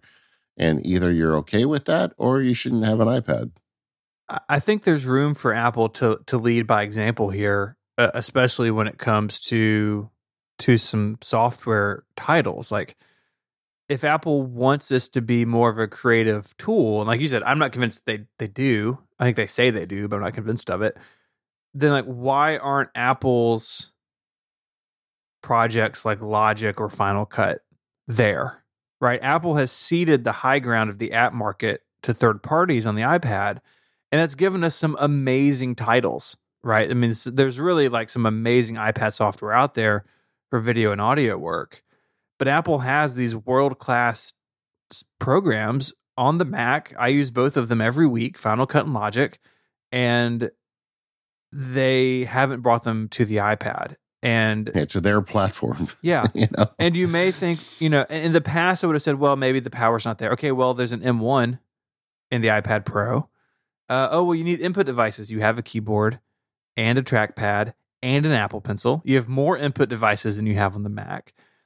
I don't know why they haven't done it, and and maybe they will. And I, ho- and honestly, I hope they do, because I think, I think the the power user market for the iPad feels abandoned and i think especially in the creative industries like if apple wants to regain any of that they need to they need to show by example they need to they need Yeah. to put their their programs there as true like world class examples of what an ipad is capable of Yeah. And, you know, make the iPad more iPad-y, you know, I mean, take advantage of that pencil even more. And, you know, it's, it's a computer on a piece of glass, which is an amazing thing. Oh, yeah. And, and, uh, so just think about that as you're making changes to it. And, and I really do kind of blame my own, you know, projections onto what I wanted the iPad to become for a lot of my frustration with the device over the years because I love it so much at the same time that I wanted to do things that the Mac does just as easily. But then you got to stop to think about, well, all the good things that the iPad does that the Mac can't do easily. You know, like um, I read a lot of PDFs and mark them up on the iPad. I love that experience on the iPad. If I had to do it on the Mac, I'd be sad because they wouldn't be as good or as fast, you know? mm-hmm. So you just got to kind of get over it. Um, and, uh, and I have to really stop trying to think about the iPad as what it is in, in my own mind's eye and instead look at it for what it is. yeah i think a lot of us are kind of there now for for Yeah. a bunch of different reasons Yeah. But in terms of the overall state of the iPad, it's very it's excellent hardware, an excellent whole hardware stack, really. Mhm. And all the accessories are there. They've got everything you need. Um, the software, even like using this new paradigm of making the iPad more iPad-y, it doesn't do a good job of playing to projections or external displays. And um, some of the handwriting stuff they made so much progress on, it could still get better in places. I was trying to use uh, handwriting recognition the other day and found some areas. I mean, they could double down on what they're doing and make it better, and and I hope they do. And and hardware wise, this on the iPad before I sign off on this is this is one where thinner and lighter is is much better. Like uh, recently, I did that Than the test. mac you mean like Yeah, exactly. I mean, I mean, thinner and lighter on the Mac, I'm not so excited about, but on the iPad, like I recently did a test with a Remarkable 2, which is not an iPad competitor. It's a pad and paper competitor, really. But but it was much thinner and lighter than an iPad, and holding it um, made me realize that oh yeah, the iPad could be better if it was thinner and lighter. So this is one where. Uh, they could. I'd like to see them lean into that, and, and I know again that the laws of physics, yada yada. But th- this is an area that they could improve. You know, So let's let's talk about some of the the small things Apple makes. Um, Yeah. I wanted to start with the with the Apple Watch. So this year we got the Series Seven, which is slightly redesigned, but I mean, eh, we don't talk about rumors on MPU, but we all read the rumors about the flat sided uh, Apple Watch Series Seven that that you know, a lot of people reported was coming. That I thought looked pretty cool. Uh, didn't get it. We got a refinement of the shape that we've always had. Kind of a maybe a, a, sl- a smaller update year for the for the Apple Watch hardware. What do you think? well, I, I got the update this year. I had taken a, a year off, and it, it's a refinement, but it's a bigger screen. I feel like it's a bigger update than people give it credit for. Um, coming off the two year old version, the always on display is way brighter now. And I was actually relieved because the renders of the supposed flat sided Apple Watch I didn't think were very attractive. Hmm. I, I, really like the flat sides on the iPad and the iPhone, but I don't think I would have wanted a box on my wrist. And that's kind of what it felt like. I mean, if anything, I find some of the third party round digital watches to be interesting. But um, but either way, I, I think overall I'm generally happy with the design of the uh, the Series Seven, and and I think this you know the Apple Watch is one that they haven't iterated a lot on the overall design because they've got such a small space to work with, and they've got debt with these uh, band compatibility. Yeah. And and I'd be one of those people that'd be flipping out if I lost band compatibility because I have never been a fashion person. Like, you know, it's kind of scary how unfashionable I am. but the hmm. uh but for some reason these Apple watches and the fact that you can buy them on Amazon for like 5 or 10 bucks, I have way too many watch bands and like uh today I'm wearing a red one cuz you know, it's holidays, right? Still got my Christmas watch band on. You know, it's like every morning I literally look at what color my shirt is or if I'm, you know, whatever. I'll I find lots of reasons to change my watch bands. So uh, I think I kind of went down a rabbit hole there. Yeah, it's good. Series seven. Yeah. Okay. Thumbs up. Well, no, no. I, th- I mean, I think the the band compatibility is a huge thing. I think yeah. you know, I think a lot of people would be really unhappy if that if that got uh if that got messed up. And I was excited two, three, four years in where they had continued to do this, but now we're on series seven. It's like, are you going to do it forever? Like, is there a point where they they break compatibility? I don't know because they've had two case size changes as well, and they've managed to keep these compatible. I think clearly it's at the top of their list or towards the top of the list when they consider a, a redesign. Well, I mean, they're selling. I mean, my I buy the cheap ones, but I've got a few of the expensive ones too over the years. I mean, if you're at Apple, I mean, do you want to walk into that mess of telling people all their watch bands don't work anymore? Ooh, I don't. uh, well, let me give you Tim's job again for a minute. I'm not promising I'm going to let you keep it, but is the hardware design of the Apple Watch where it should be, or do you do something drastically different? Like, do you make it round, or you know, I mean, do you do you think it needs to be something different than what it is currently, like a rounded rectangle? I don't think it does. I actually while I think the rounded watches look nice, like on in the Samsung corners of the world, yeah, uh, I have used a couple of them over the years, on and off, just trying things out. And there are some real trade offs you make with that. The biggest one is you do a lot more scrolling to read content on the screen because it's going to get yeah. cut off as you move up and down. And that's a that's yeah, there's a, there's a reason computer screens are square. Yeah, you know? yeah, absolutely. Now, what I would like for them to do is is just like on the iPad, I think thinner and lighter is a good thing when it comes to the Apple Watch.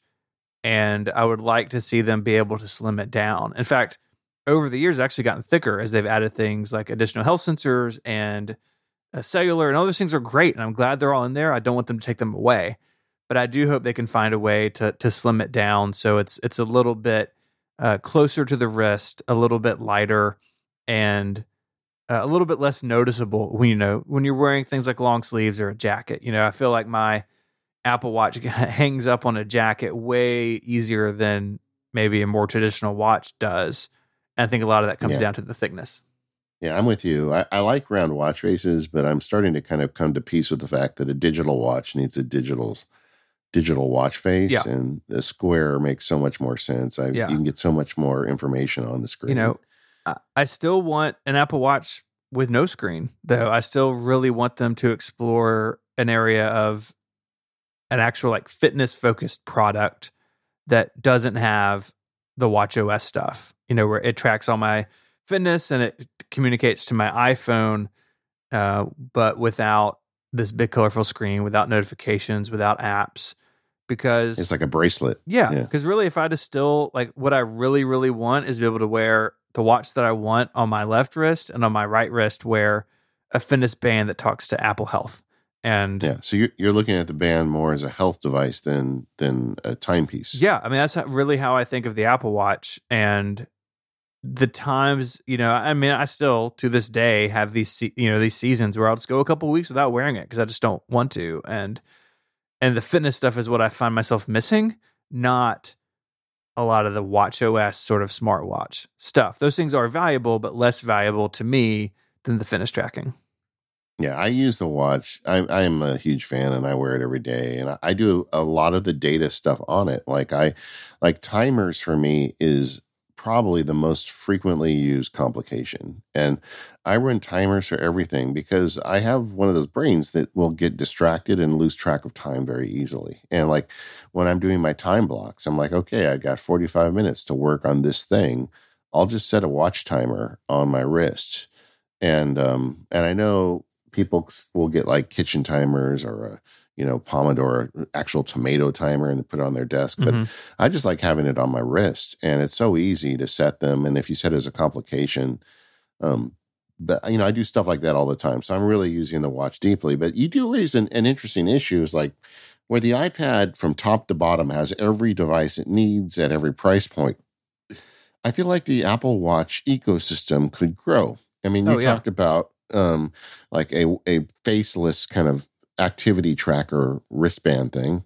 That's one thing they could do. Another one that's frequently rumored is kind of like the rugged Apple Watch, you know, one that comes in a case that's kind of more like a G Shock style Apple Watch. Um, do you think we'll get that? And and what do you think about something like that? I mean, as someone who's smashed an Apple Watch in a bike accident, I'm all for a ruggedized watch if it looks good. And I like G Shocks. Like, in fact, I'm wearing a G Shock today, and I really like that sort of look. But you're you're right. It's almost as if Apple has like made a statement by not expanding the Apple Watch line. Yeah.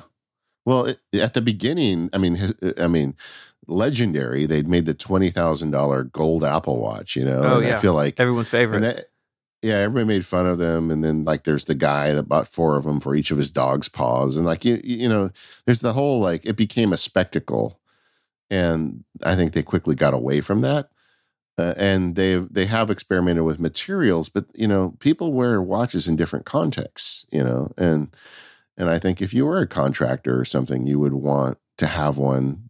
I mean, that there's a lot of stuff that an Apple Watch can give you that would be useful but you don't want to be swinging a hammer or a, like I, I remember my wife gave me a nice watch once and then i was putting roofing on my my parents house and i scratched the crystal on roofing material and i felt like such a dummy for wearing the watch at all that day yeah. It's like but so i think there's a market there for people who want apple watches but something that that is more rugged and i would love to see them like laterally go there Yeah. Yeah. And I think they can. Uh, it is very interesting how constrained they've kept it. I mean, even at this point in its life, I mean, we're said seven generations in.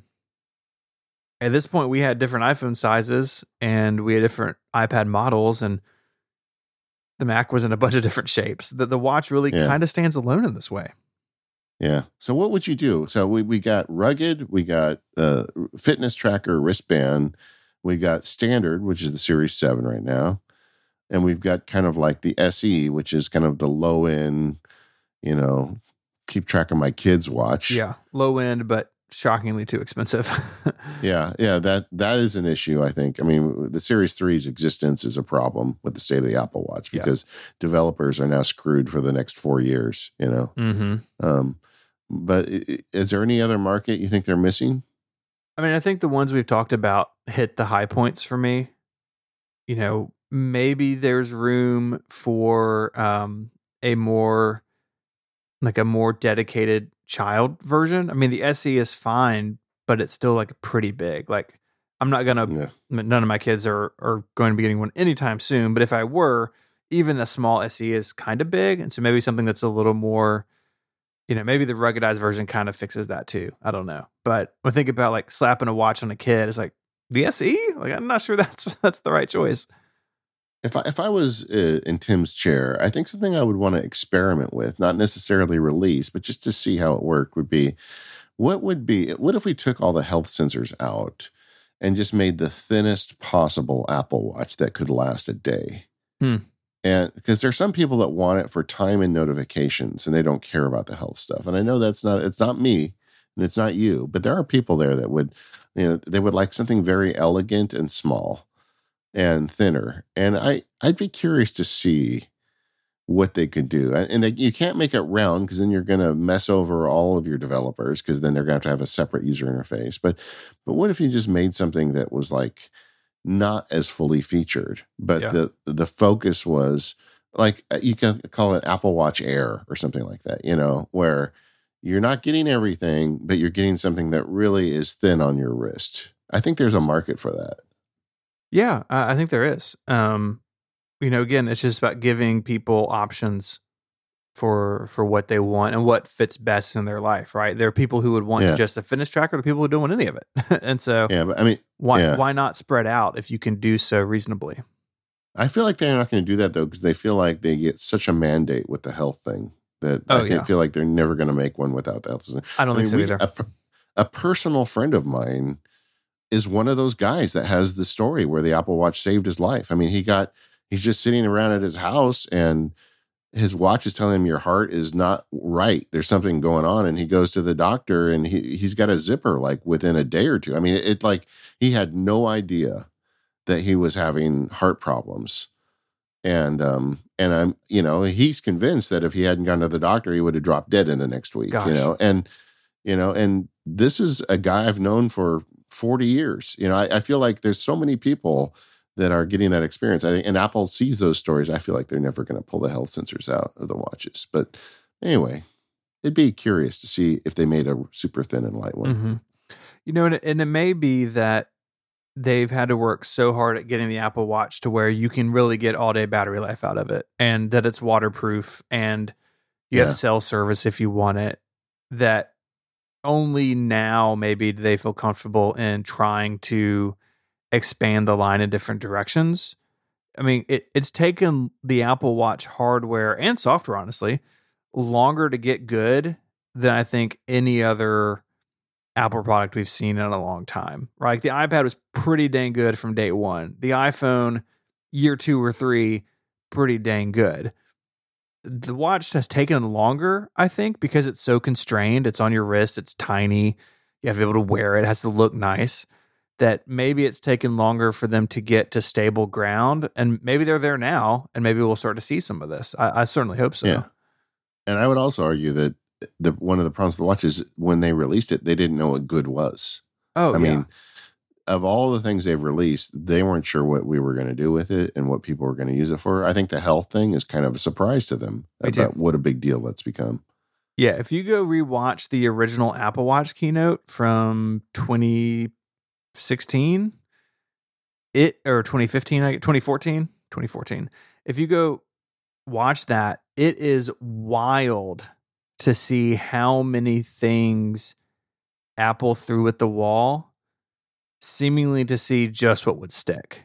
I keep thinking about that guy drawing the picture of the, the sushi fish on his watch. Yeah. And I'm thinking, that was so dumb. Um, yeah, and and now Kevin Lynch is in, who was that dude is now in charge of the car project. Weird Yeah. times, but Yeah. uh, you're right. I mean, they they've honed in on the marketing and the uh, marketing in terms of the way they talk about it and the features themselves, uh, really pretty well at this point. And so I th- I would I would guess that it's taken them a lot longer to get to where it is than they maybe anticipated at the beginning.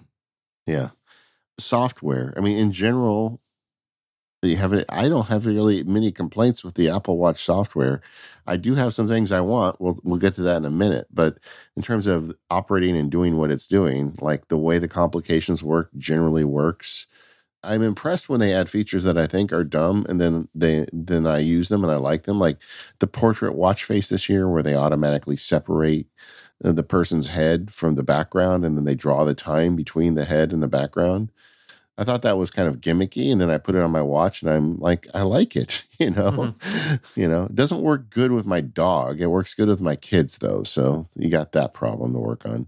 Um, the uh, the little tap on keyboard that they put on this year, I thought there's no way I'll ever use that, and then I tried it the other day, and it works pretty good. I feel like the software team is doing a pretty good job with the stuff they decide to ship. My my complaint is the stuff that they're not shipping. Yeah, I agree. I think the bones of it are pretty good. And again, it took them a while to get there. Like, remember we had glances at the beginning, and like they've Yeah. changed what the side button does a couple of times. But I feel like they've kind of ironed that out, and they they know what WatchOS is and what it's good at. But I think that I mean it's it's your note in, in your note in the document you have exclamation points after it. Like you've got to open it up to faces. You've got to make watch faces more customizable, more uh, easily set up and configured and, and saved and shared. And I think at least they need to open it up to third parties.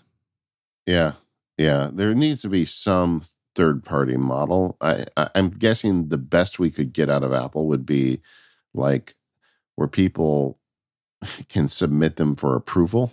Yeah. Which know? is, I mean, do it kind of the way you do CarPlay, right? Like you have a Yeah. set number of things that are possible and you have to have special permission. You know, if that's, I mean, I think they should just open it up and let the market decide because the market will pick winners and losers. It always does. Yeah. Uh, I mean, look at the the app stores, right? Yep. There are clear things that the market wants out of the app store, and developers have to respond to that. And uh, so, why wouldn't that work with watch faces? I just, I don't know. I mean, like I feel like wouldn't a company like Rolex want a Rolex face on the Apple Watch and they could sell it and make money on it? I mean, I can guarantee you I will never buy a Rolex watch, but they could get 10 bucks out of me to get their face, you know. And um and then also like if we let people make faces, they could come up with ideas that make more sense. Like I really like the Explorer face on the Apple Watch, but there's a few things about it that are kind of game stoppers for me. Like someone could make a related face to that, but give you a little more customizability. And I'm just not happy with any of the faces. I always go through this thing. Like right now, I'm using the digital utility, or the which is it called? The uh, infograph, the one that's a computer screen, the infograph modular. Yeah. and and I, like it because I can get my timers and I can get a whole bunch of stuff on the screen. But then I go back. I keep going back to the utility from the Generation One Apple Watch. I keep going back to that one. I, I just can't get settled, and it's because they all have these compromises I don't care for. And if you like suddenly let other people make faces, I bet I could find some that I'd be happier with. And Mhm. and I feel like it would sell the Apple Watch. If people want these things to be cut, look at how everybody went nuts to put, you know, Widgetsmith on and get these widgets on their home screens. Of course, we want to have more control over the thing on our wrist. Yeah, and and you brought up another interesting point there is that Apple seems happy to abandon old Apple Watch faces. Like that original utility watch face is one of the best looking ones they've ever made. Yeah. But it's kind of janky on current watches. Yes, yes. It's like and the, the complications don't work right with it. Yeah. Spend the couple of weeks or whatever it would take to tune up those old watch faces for new watches. but that wouldn't be enough for me. I really want. I just want third parties. I want. I want it to open up. I mean, every year they give us two or three, and I feel like that is such a disappointment. Mhm. You know, there should be hundreds of them. Every person I know should have a different Apple Watch face, just like they have different bands. And you know, I, I don't know. Is this a thing where just like the iPad, we're wish casting, and they have no intention of ever doing this? I mean, maybe. Um, I mean, I feel like we're getting to the point where that may be what we realize because it's now it's been long enough that it's powerful enough. The software stack is good enough. I mean, I don't know what would hold them back from doing it now. I mean, they could monetize it as a store, you know, where you could buy watch faces. oh, they would 100% turn it into a store. Apple Yeah, loves but- stores. Yeah. So maybe we'll get it this year, and and that'll be what we talk about next year at this time. But but I, I really feel like this is the one thing. If there's one thing you could do to make the watch more appreciable and personal to me, it would be the faces. This episode of Mac Power Users is made possible by our friends at Memberful. Memberful is the easiest way to sell memberships to your audience, used by the biggest creators on the web, including those of us here at Relay FM. Memberful lets us generate sustainable recurring income while diversifying our revenue stream.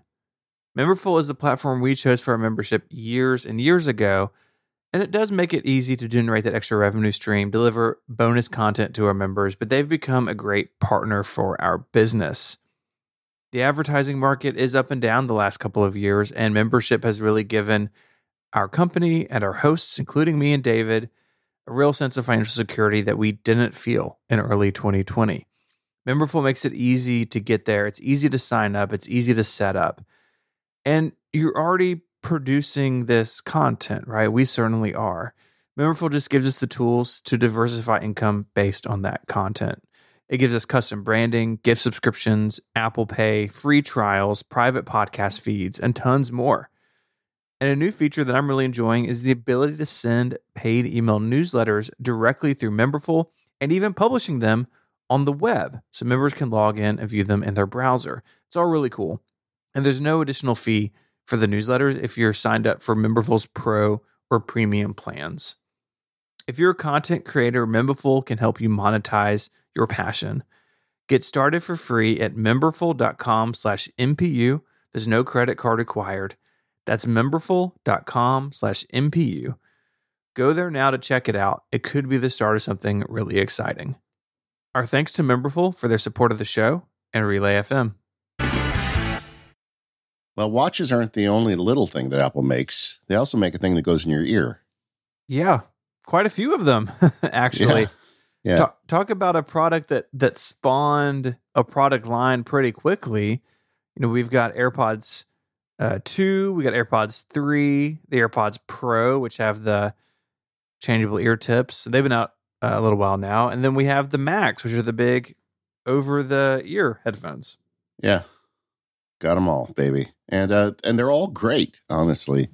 Maybe uh, I think some people aren't happy with the cost of the AirPods Max, but they're good AirPods. I mean, can you really call them AirPods? I mean, they're over the head cans, but Yeah, I mean, I think I think the AirPods, like I think the branding is so good, they just yeah, they're gonna stick that on almost anything they can.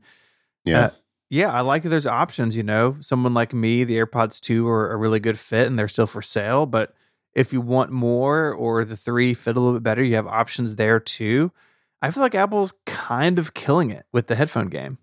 yeah. I agree. I agree. And you know, they're um, I think they're smart to go for the fat middle. You know, like something that everybody can use.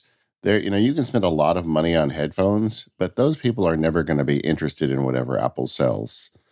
And um, for me, I am just like really happy with the sound I get from all of the AirPods I own, and uh, they're just great. I mean, I, I I don't know that I'd add anything else to the line. Just keep making them good. Um, software wise, I'm a little. I've been having problems lately with answering calls with my AirPods. Um, where like I'll pick up the phone and it doesn't connect, and that was real stable for the longest time. But I've noticed it's been unstable. And I don't know if that's just maybe an iOS thing they're sorting out. But lately I've gotten to if I'm going to call somebody, I'll first open the podcast or the music app and like just kind of get them connected with Mm. something before I start making the call. Do you have that uh, problem at all? I feel like it might have been pretty solid, but I do have the feature turned off where they can automatically switch between devices. I don't want that. I want them to be connected to the device that I tell them to be. So I should uh, probably try that because maybe that would. I would rather have to manually switch it between devices than have to fiddle with it when I take a call. Um, Yeah. but and but yeah, I I really like them and I use them for a lot of things. I do like the big the Max ones I overpaid for, but they're just so useful because my studio's in the middle of the house. When I put them on, it's like a great way to tell a family that I'm I'm really working. I can't be bothered mhm. And they sound great. You know, I mean, you've got that too, and uh, and uh, I I'm and right down to the like the entry level AirPods, which I use all the time. I mean, I usually keep just one in my ear when I'm making calls, and as I'm getting through all my calls, I can switch the ear out if one if the battery starts to die in one, and I love the way the little charging case fits in your pocket. I don't know, man. I, I don't have anything to complain about with the AirPods. Yeah, my only really complaint is you know, the AirPods Pro have had some uh, quality issues. People they start rattling after a while. Apple seems to be replacing them. They seem to have fixed the issue with more recent releases. So I think if you buy one now, you're not going to have a problem. But I think they've worked their way through that. And yeah, I think it's obviously an important business to Apple. I think they are in a way that the the the Apple Watch never really became the sort of cultural touchstone that like the white headphones did. The Yeah. AirPods have sort of recaptured some of that for Apple. Yeah. But then the speakers get bigger and they go on a cabinet instead of in your ears. What do you think of the HomePod line? Yeah, I mean, what HomePod line, right? It's just the mini, Yeah, which you know exactly. we we recently did our experimentation with with the HomePod minis. I think we both like them. Neither of us are using them for computer speakers. I don't think they're great for that. But you know, I've got a stereo pair of HomePod minis in my studio, and I love them. They're bright orange, and that helps. I just I can't help but think there's another uh, shoe to drop here, um, and I do think because Siri is the interface to the HomePods, I think you know Apple needs to just continue to work to make Siri better and more reliable. I think most importantly, just more predictable. If it can do something right one time, it should always do that thing right. And that's Yeah. not always the case. Yeah, agreed. But also just we need a bigger HomePod. I mean, the the line started with the big one that has the great sounding bass. And I have several of them and they have all knock on wood worked perfectly since the day I bought them. But I have all these friends like you who are reporting that their HomePods are just dying. Yeah. And my sister, um, one of my sisters got sick several years ago, and I bought her a HomePod when she she was stuck at home, and she loves music. And I said, just put this next to your thing, yell out into the air anytime you want music, and and you know for that Siri works great, and she has loved that thing so much and used the heck out of it. She just called me the other day and said, "Oh, it broke. It just stopped working. I don't know what's wrong," and um, and I told her to buy a, pa- a pair of the small ones but that's not the same thing in my mind. I, I really feel like Apple needs a big one, and and I know that, and we've talked about this this over the past year. They, I'm sure the I think they got the pricing wrong on the first one, and um, there is a solution where they can make a speaker that costs a little less money and still sounds much better than that tiny HomePod Mini.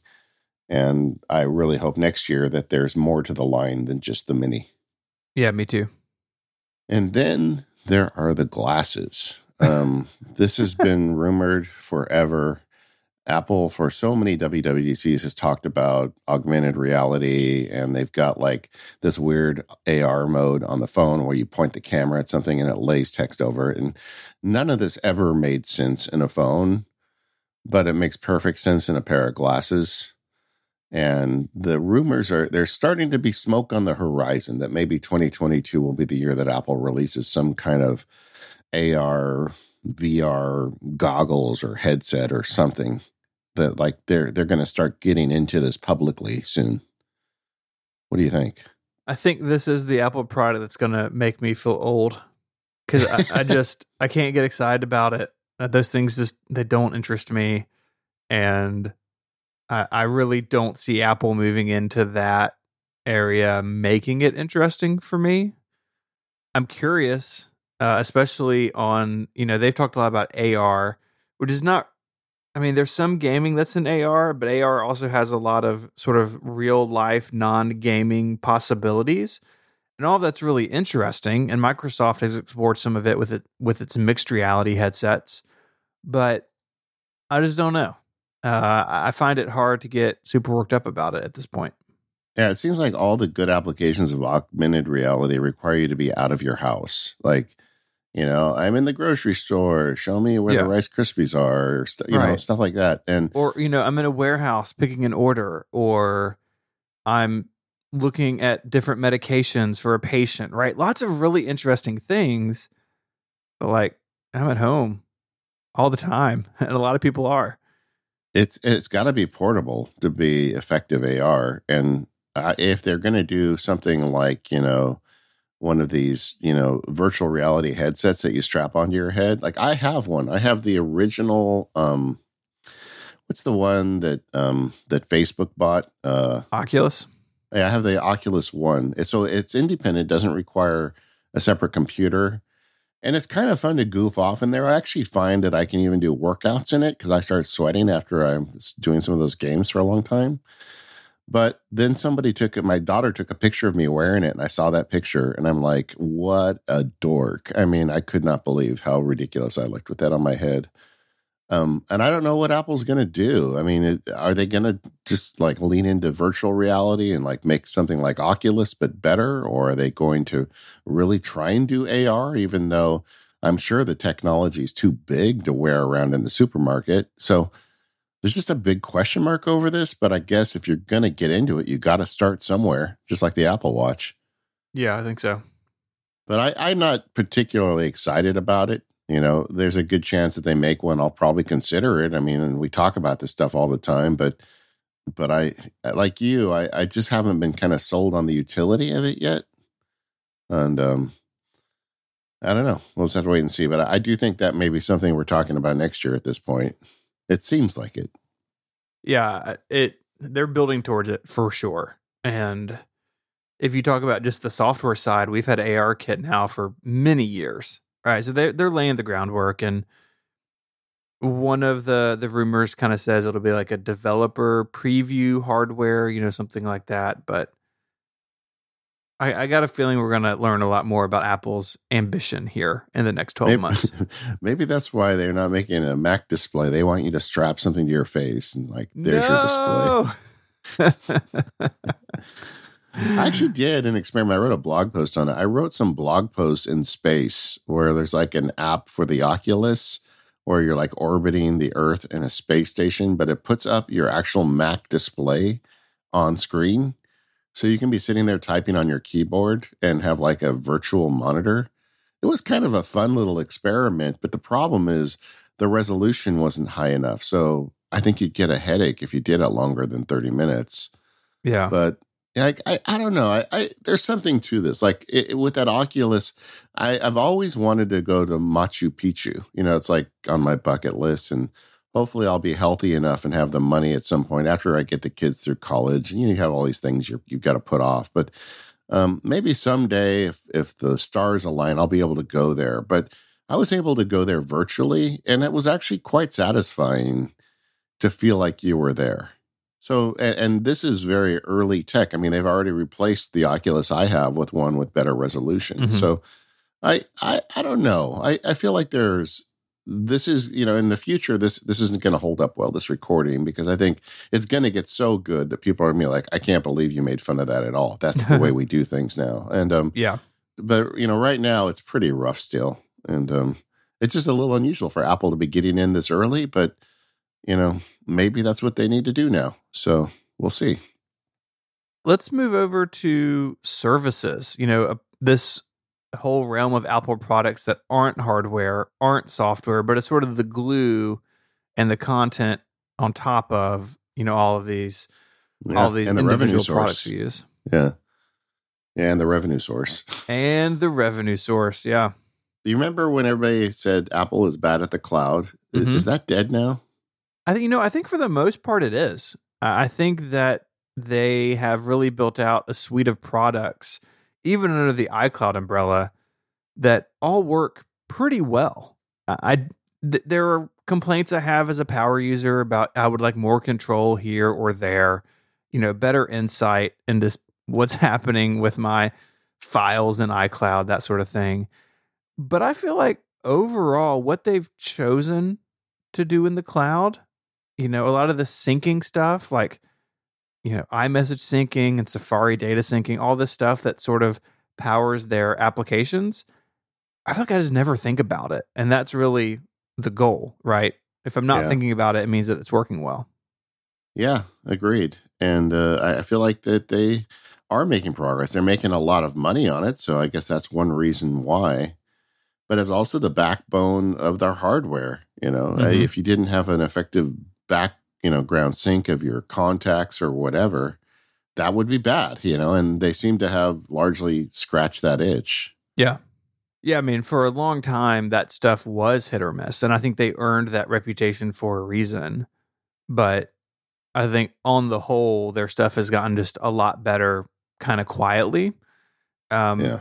The other shift that we've seen, you, you just alluded to, is that it's like a business, right? So you have things like Apple One, which bundles all these things together, or you can go out and buy a la carte. I want Fitness Plus and you know something else, but not TV Plus. I mean, you can you can mix and match these things, and in thinking about what they offer, I think the two big winners this year in particular are TV Plus and Fitness Plus. I feel like both are way better than we ever expected th- they could be.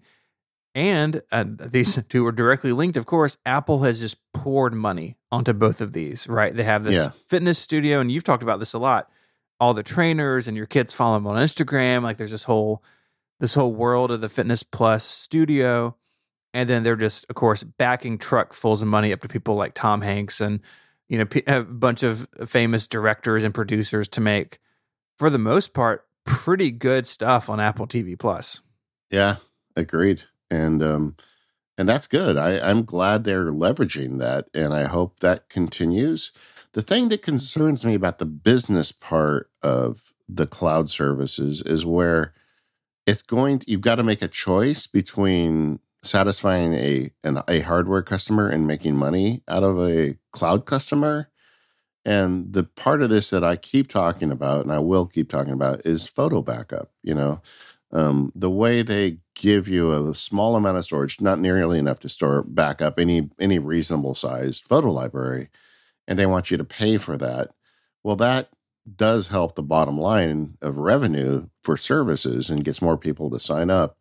But then you've got so many millions of people that shell out, you know, around a thousand bucks for a new phone, but their photos aren't backed up on it. And it's like I, I kind of feel like when you get and you pay an Apple price for a phone, uh, having your photos automatically backed up would be a really nice way to make them feel like they were getting yeah. their value. Yep. You know, they, they do have the thing now where they give you temporary space so you can transfer through iCloud. Okay, so you know what that proves to me? They can do it. they have the capacity to do it. Yeah. Uh, yeah, yeah. I mean, it's a business decision, right? And it's easy, I think, for a lot of people, and including me, honestly, to kind of lay that decision making at the feet of Tim Cook. But I think they could they could make services an even better offering if they gave people a better taste of it. You know, give people enough space to like learn I mean, this is the cynical take, but this is kind of what you have to do sometimes with Apple. Is like, yeah, give people enough space to like really experience Apple Photos for a year, and I bet they pay for year two, You know? Yeah, there's a lot of ways to do this, but honestly, even just give them the space. Like, if I pay Apple's ridiculous prices for the expanded memory, so I can put all my photos on my phone, maybe I get more storage. You know, and I really feel like that while in the short term you are going to make less money off your services revenue, uh, the first time somebody loses an iPhone or has something go wrong and Apple says, "Oh no, no problem. We got all your photos for you. Just buy another iPhone and they will download." That is a guaranteed sale, right? Now compare that to the current situation where you may have a phone full of photos and you drop it in the lake and Apple says, "Well, sorry, you didn't give us extra money, so we don't have any of your photos." Are you going to buy another iPhone? Hmm. You can go buy a Google phone where Google says they'll store them for you. Yeah, because that's what they do. And so uh, it just seems to me like like looking at the big picture, you know, on a dollars and cents, it makes sense. But also, it just kind of feels like the right thing to me. Like, yeah, take care of the people that buy your phones, make them lifetime customers. Mm-hmm. Yeah, yeah, a, a, little surprise and delight, uh, and that's a term Apple uses at least in retail, goes a long way uh, to keeping yeah. people happy. But uh, there's a tension there, and there will, as Apple continues to make money off services, that tension will get stronger, not lesser. And uh, so that's something we got to keep an eye on. What's next for services? What do you want them to do? I mean, now that they're they're doing good with what they have, what would you like to see them add? I, I would like a, a good focus on iCloud Drive you know they're so close in some areas to something like dropbox or, or box or other services like it but then it sort of falls down in the last mile. Uh, for me that's just better control over what's local and what's not. We, we spoke about that in the cloud storage episode a while back but all that still stands. And i think in particular they need to continue to smooth out the experience with anyone who has multiple apple ids or using the Apple ID family feature, which my family does, yours does too. And it's it's pretty good once it's up and running. Although, uh, and this is where I insert follow up for like the third time on this topic because we we keep coming back to this topic. Yeah. Uh, the the amount of storage you get, you can go to four terabytes total if you're on Apple One, because Apple One gives you two terabytes, and you can buy two more. And we haven't seen that option on in our accounts. I know I haven't. Yeah. And a yeah. bunch of people are like, no, it's here and sending us screenshots of it. And it seems like after looking at all these screenshots and talking to a bunch of people, what it seems to be is if you have separate Apple IDs for purchasing and for your iCloud. So like for us, we use my like ancient Apple ID. Yeah. So the, the longest fans are the ones that pay. Yeah. Know? And and and so I have a separate Apple ID for purchase and then a newer one for like my actually iCloud syncing. And because of that, I'm unable to add the extra two terabytes. It's just not an option for me. Now I don't need the space yet, but you do, if I remember correctly, or you're getting close I'm to getting it. close. Yeah, I'm getting close. Well, I, yeah, it's and so mess. yeah, just some of that ID management stuff is like rooted in the iTunes days. It feels like, and I think it would be good for them to continue to improve on that.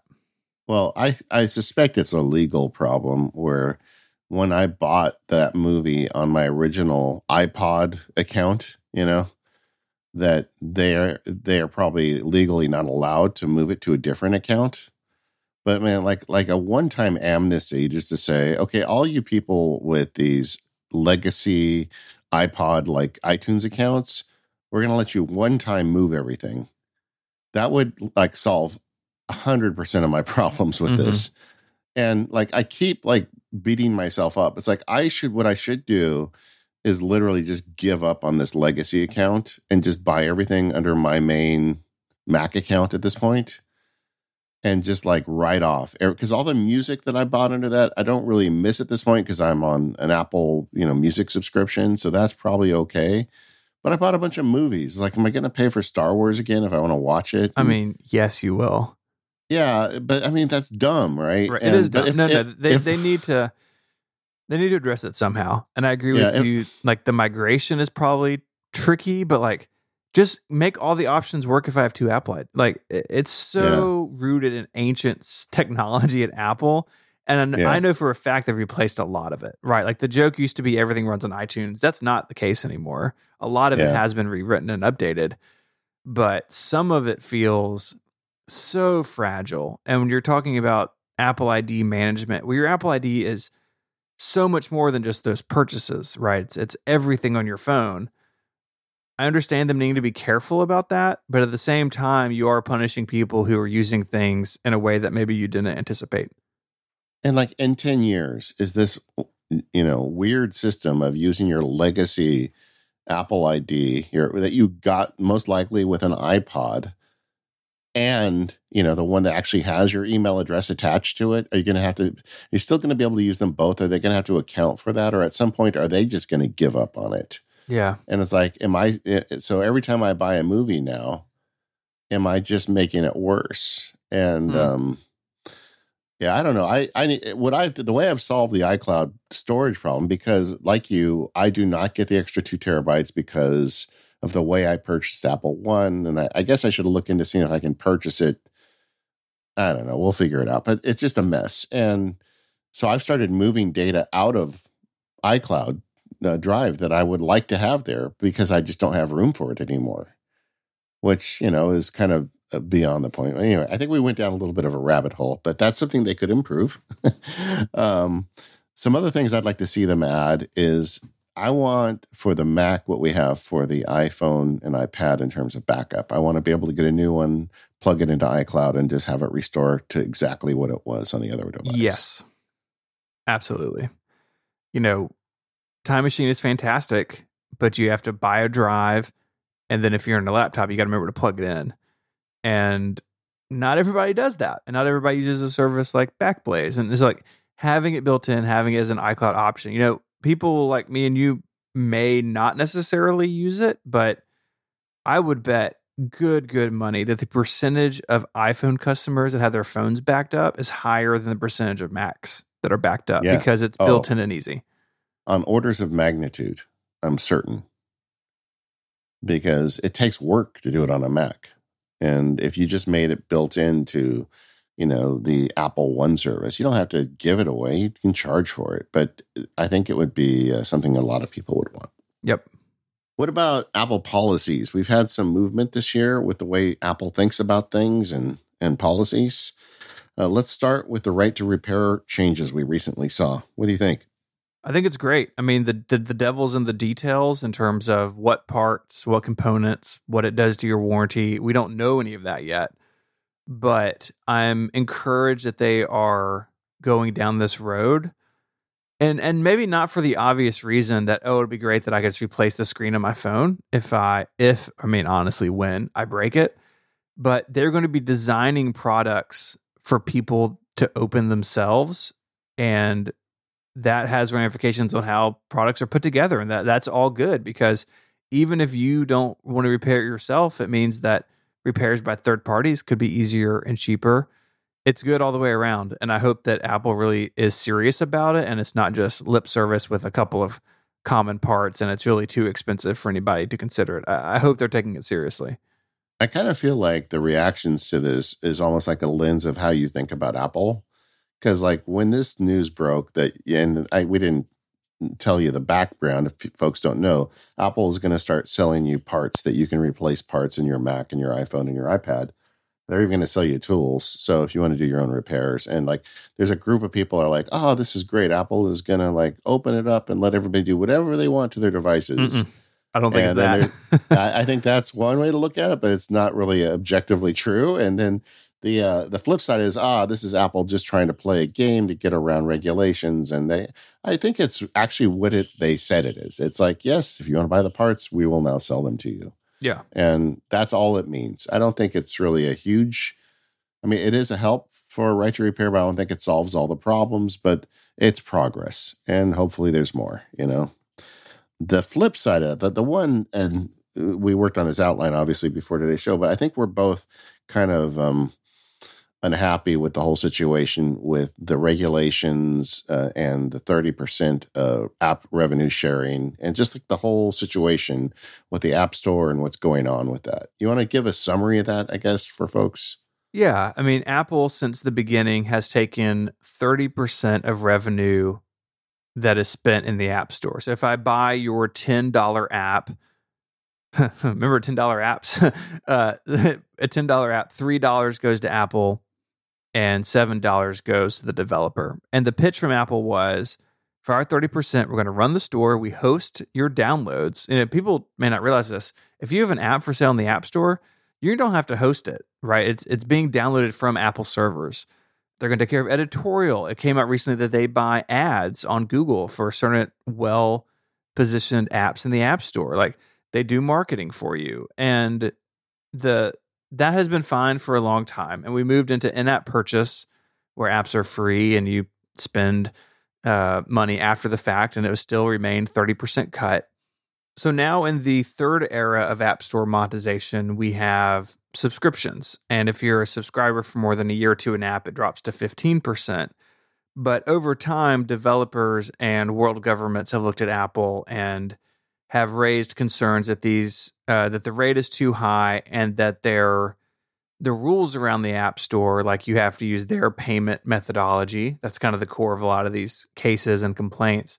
Uh, is that Apple is acting in a antitrust fashion with the App Store. And I'm not smart enough to litigate that. Other people will. But clearly, there are concerns, and I think well grounded concerns, that the App Store uh, is not going to be sustainable the way that it is, that something will give. And the 30% seems like such an easy thing to back off of for Apple. And they've even done it a little bit with like the small business program. So if you make less than a million dollars a year, I believe, uh, they they take a lesser percentage, but they seem unwilling to bend on these other things, and they are betting that the courts and I guess world governments will allow them to continue to operate this way. But it seems like they risk a whole lot in doing so, and it just seems like a really silly thing to to contend or or or, to bet your entire like your entire business model against. Like, you know, what if you don't bend on this Apple, and then someone in the world says, "Hey, well, uh, the App Store has to be a separate business from the iPhone, right?" And then you've broken your business model. I just don't understand why they stand their ground over it so so harshly. Yeah, when in settlement negotiations with clients, when I'm wearing my lawyer hat, um, I have a standard explanation I give to them, and that is when you're in settlement, you get to control the outcome you know, whatever the outcome is of a settlement, you had a say in it. So you have some degree of control over it. If you are unable to settle, a man or a woman in a black robe decides the outcome, and you have no control over what that is. And I feel like that's where Apple is right now. It's like they could be making moves right now that would probably significantly reduce the amount of regulation they put themselves into.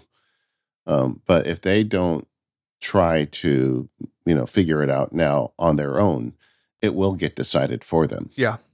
And they probably will not like what happens when it's decided for them. And um and honestly, if you look at, and I don't want to get into this, could be a whole show, really, and I, Mhm. I don't think people really want to hear that from us. But uh, if you look at their explanations of why they're doing a lot of this stuff, it doesn't really hold water No. honestly. And um, I think that um, there is a true belief at Apple that you know, if not for all the hard work they did in making the iPhone ecosystem and the App Store, that a lot of people would not be making any of the money that they are, and that's true. But at the same time, thirty percent is a lot. You know, I mean, I used to sell books through Apple, and they took thirty percent of every book sale I ever made, and you know that that hurts when you look at it at the end of the year. You know, Mhm.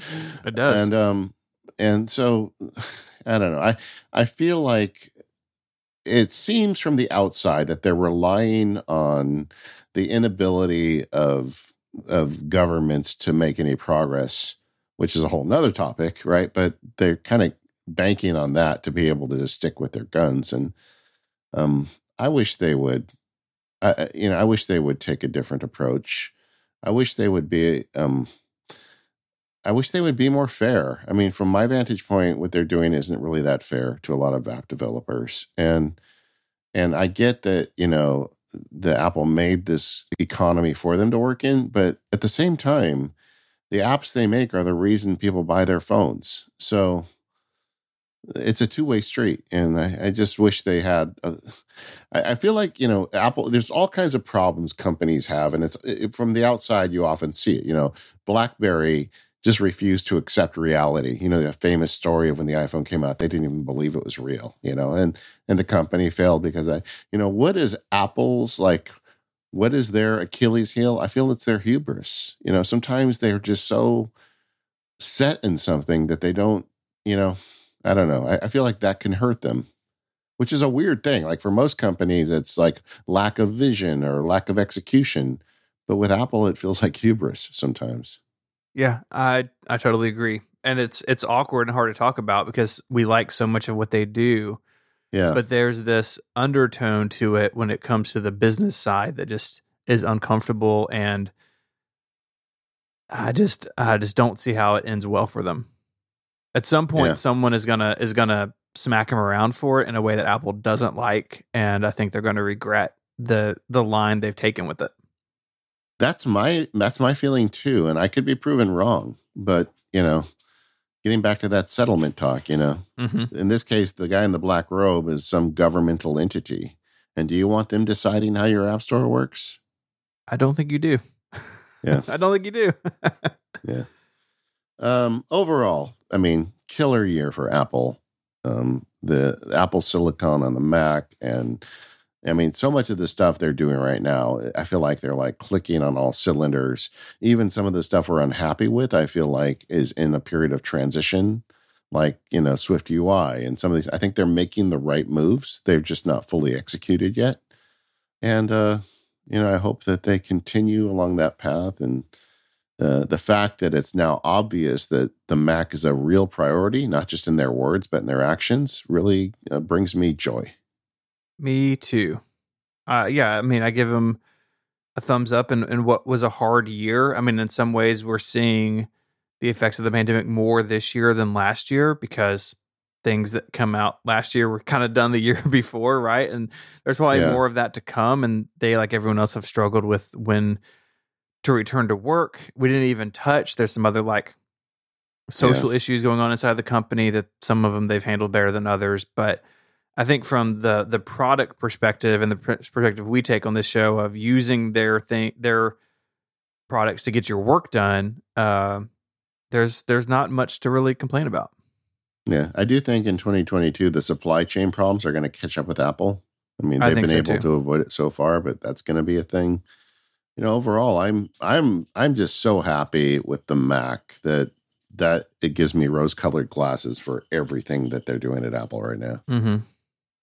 All right, uh State of the Mac, State of Apple. Guys, I hope you enjoyed the show. If you liked it, let us know. I'd like to do this at the end of every year. I think it'd be a great tradition for us going forward. Uh, but you know, we want to hear from you as well. What do you think Apple's doing right and wrong at this point? We have a forum for that over at talk.macpowerusers.com. Uh, you can find us on Relay FM at relay.fm slash MPU. We want to thank our sponsors for today, and that's our friends over at 1Password, Squarespace, and the Tech Savvy Lawyer Podcast, and Memberful. We'll see you next time.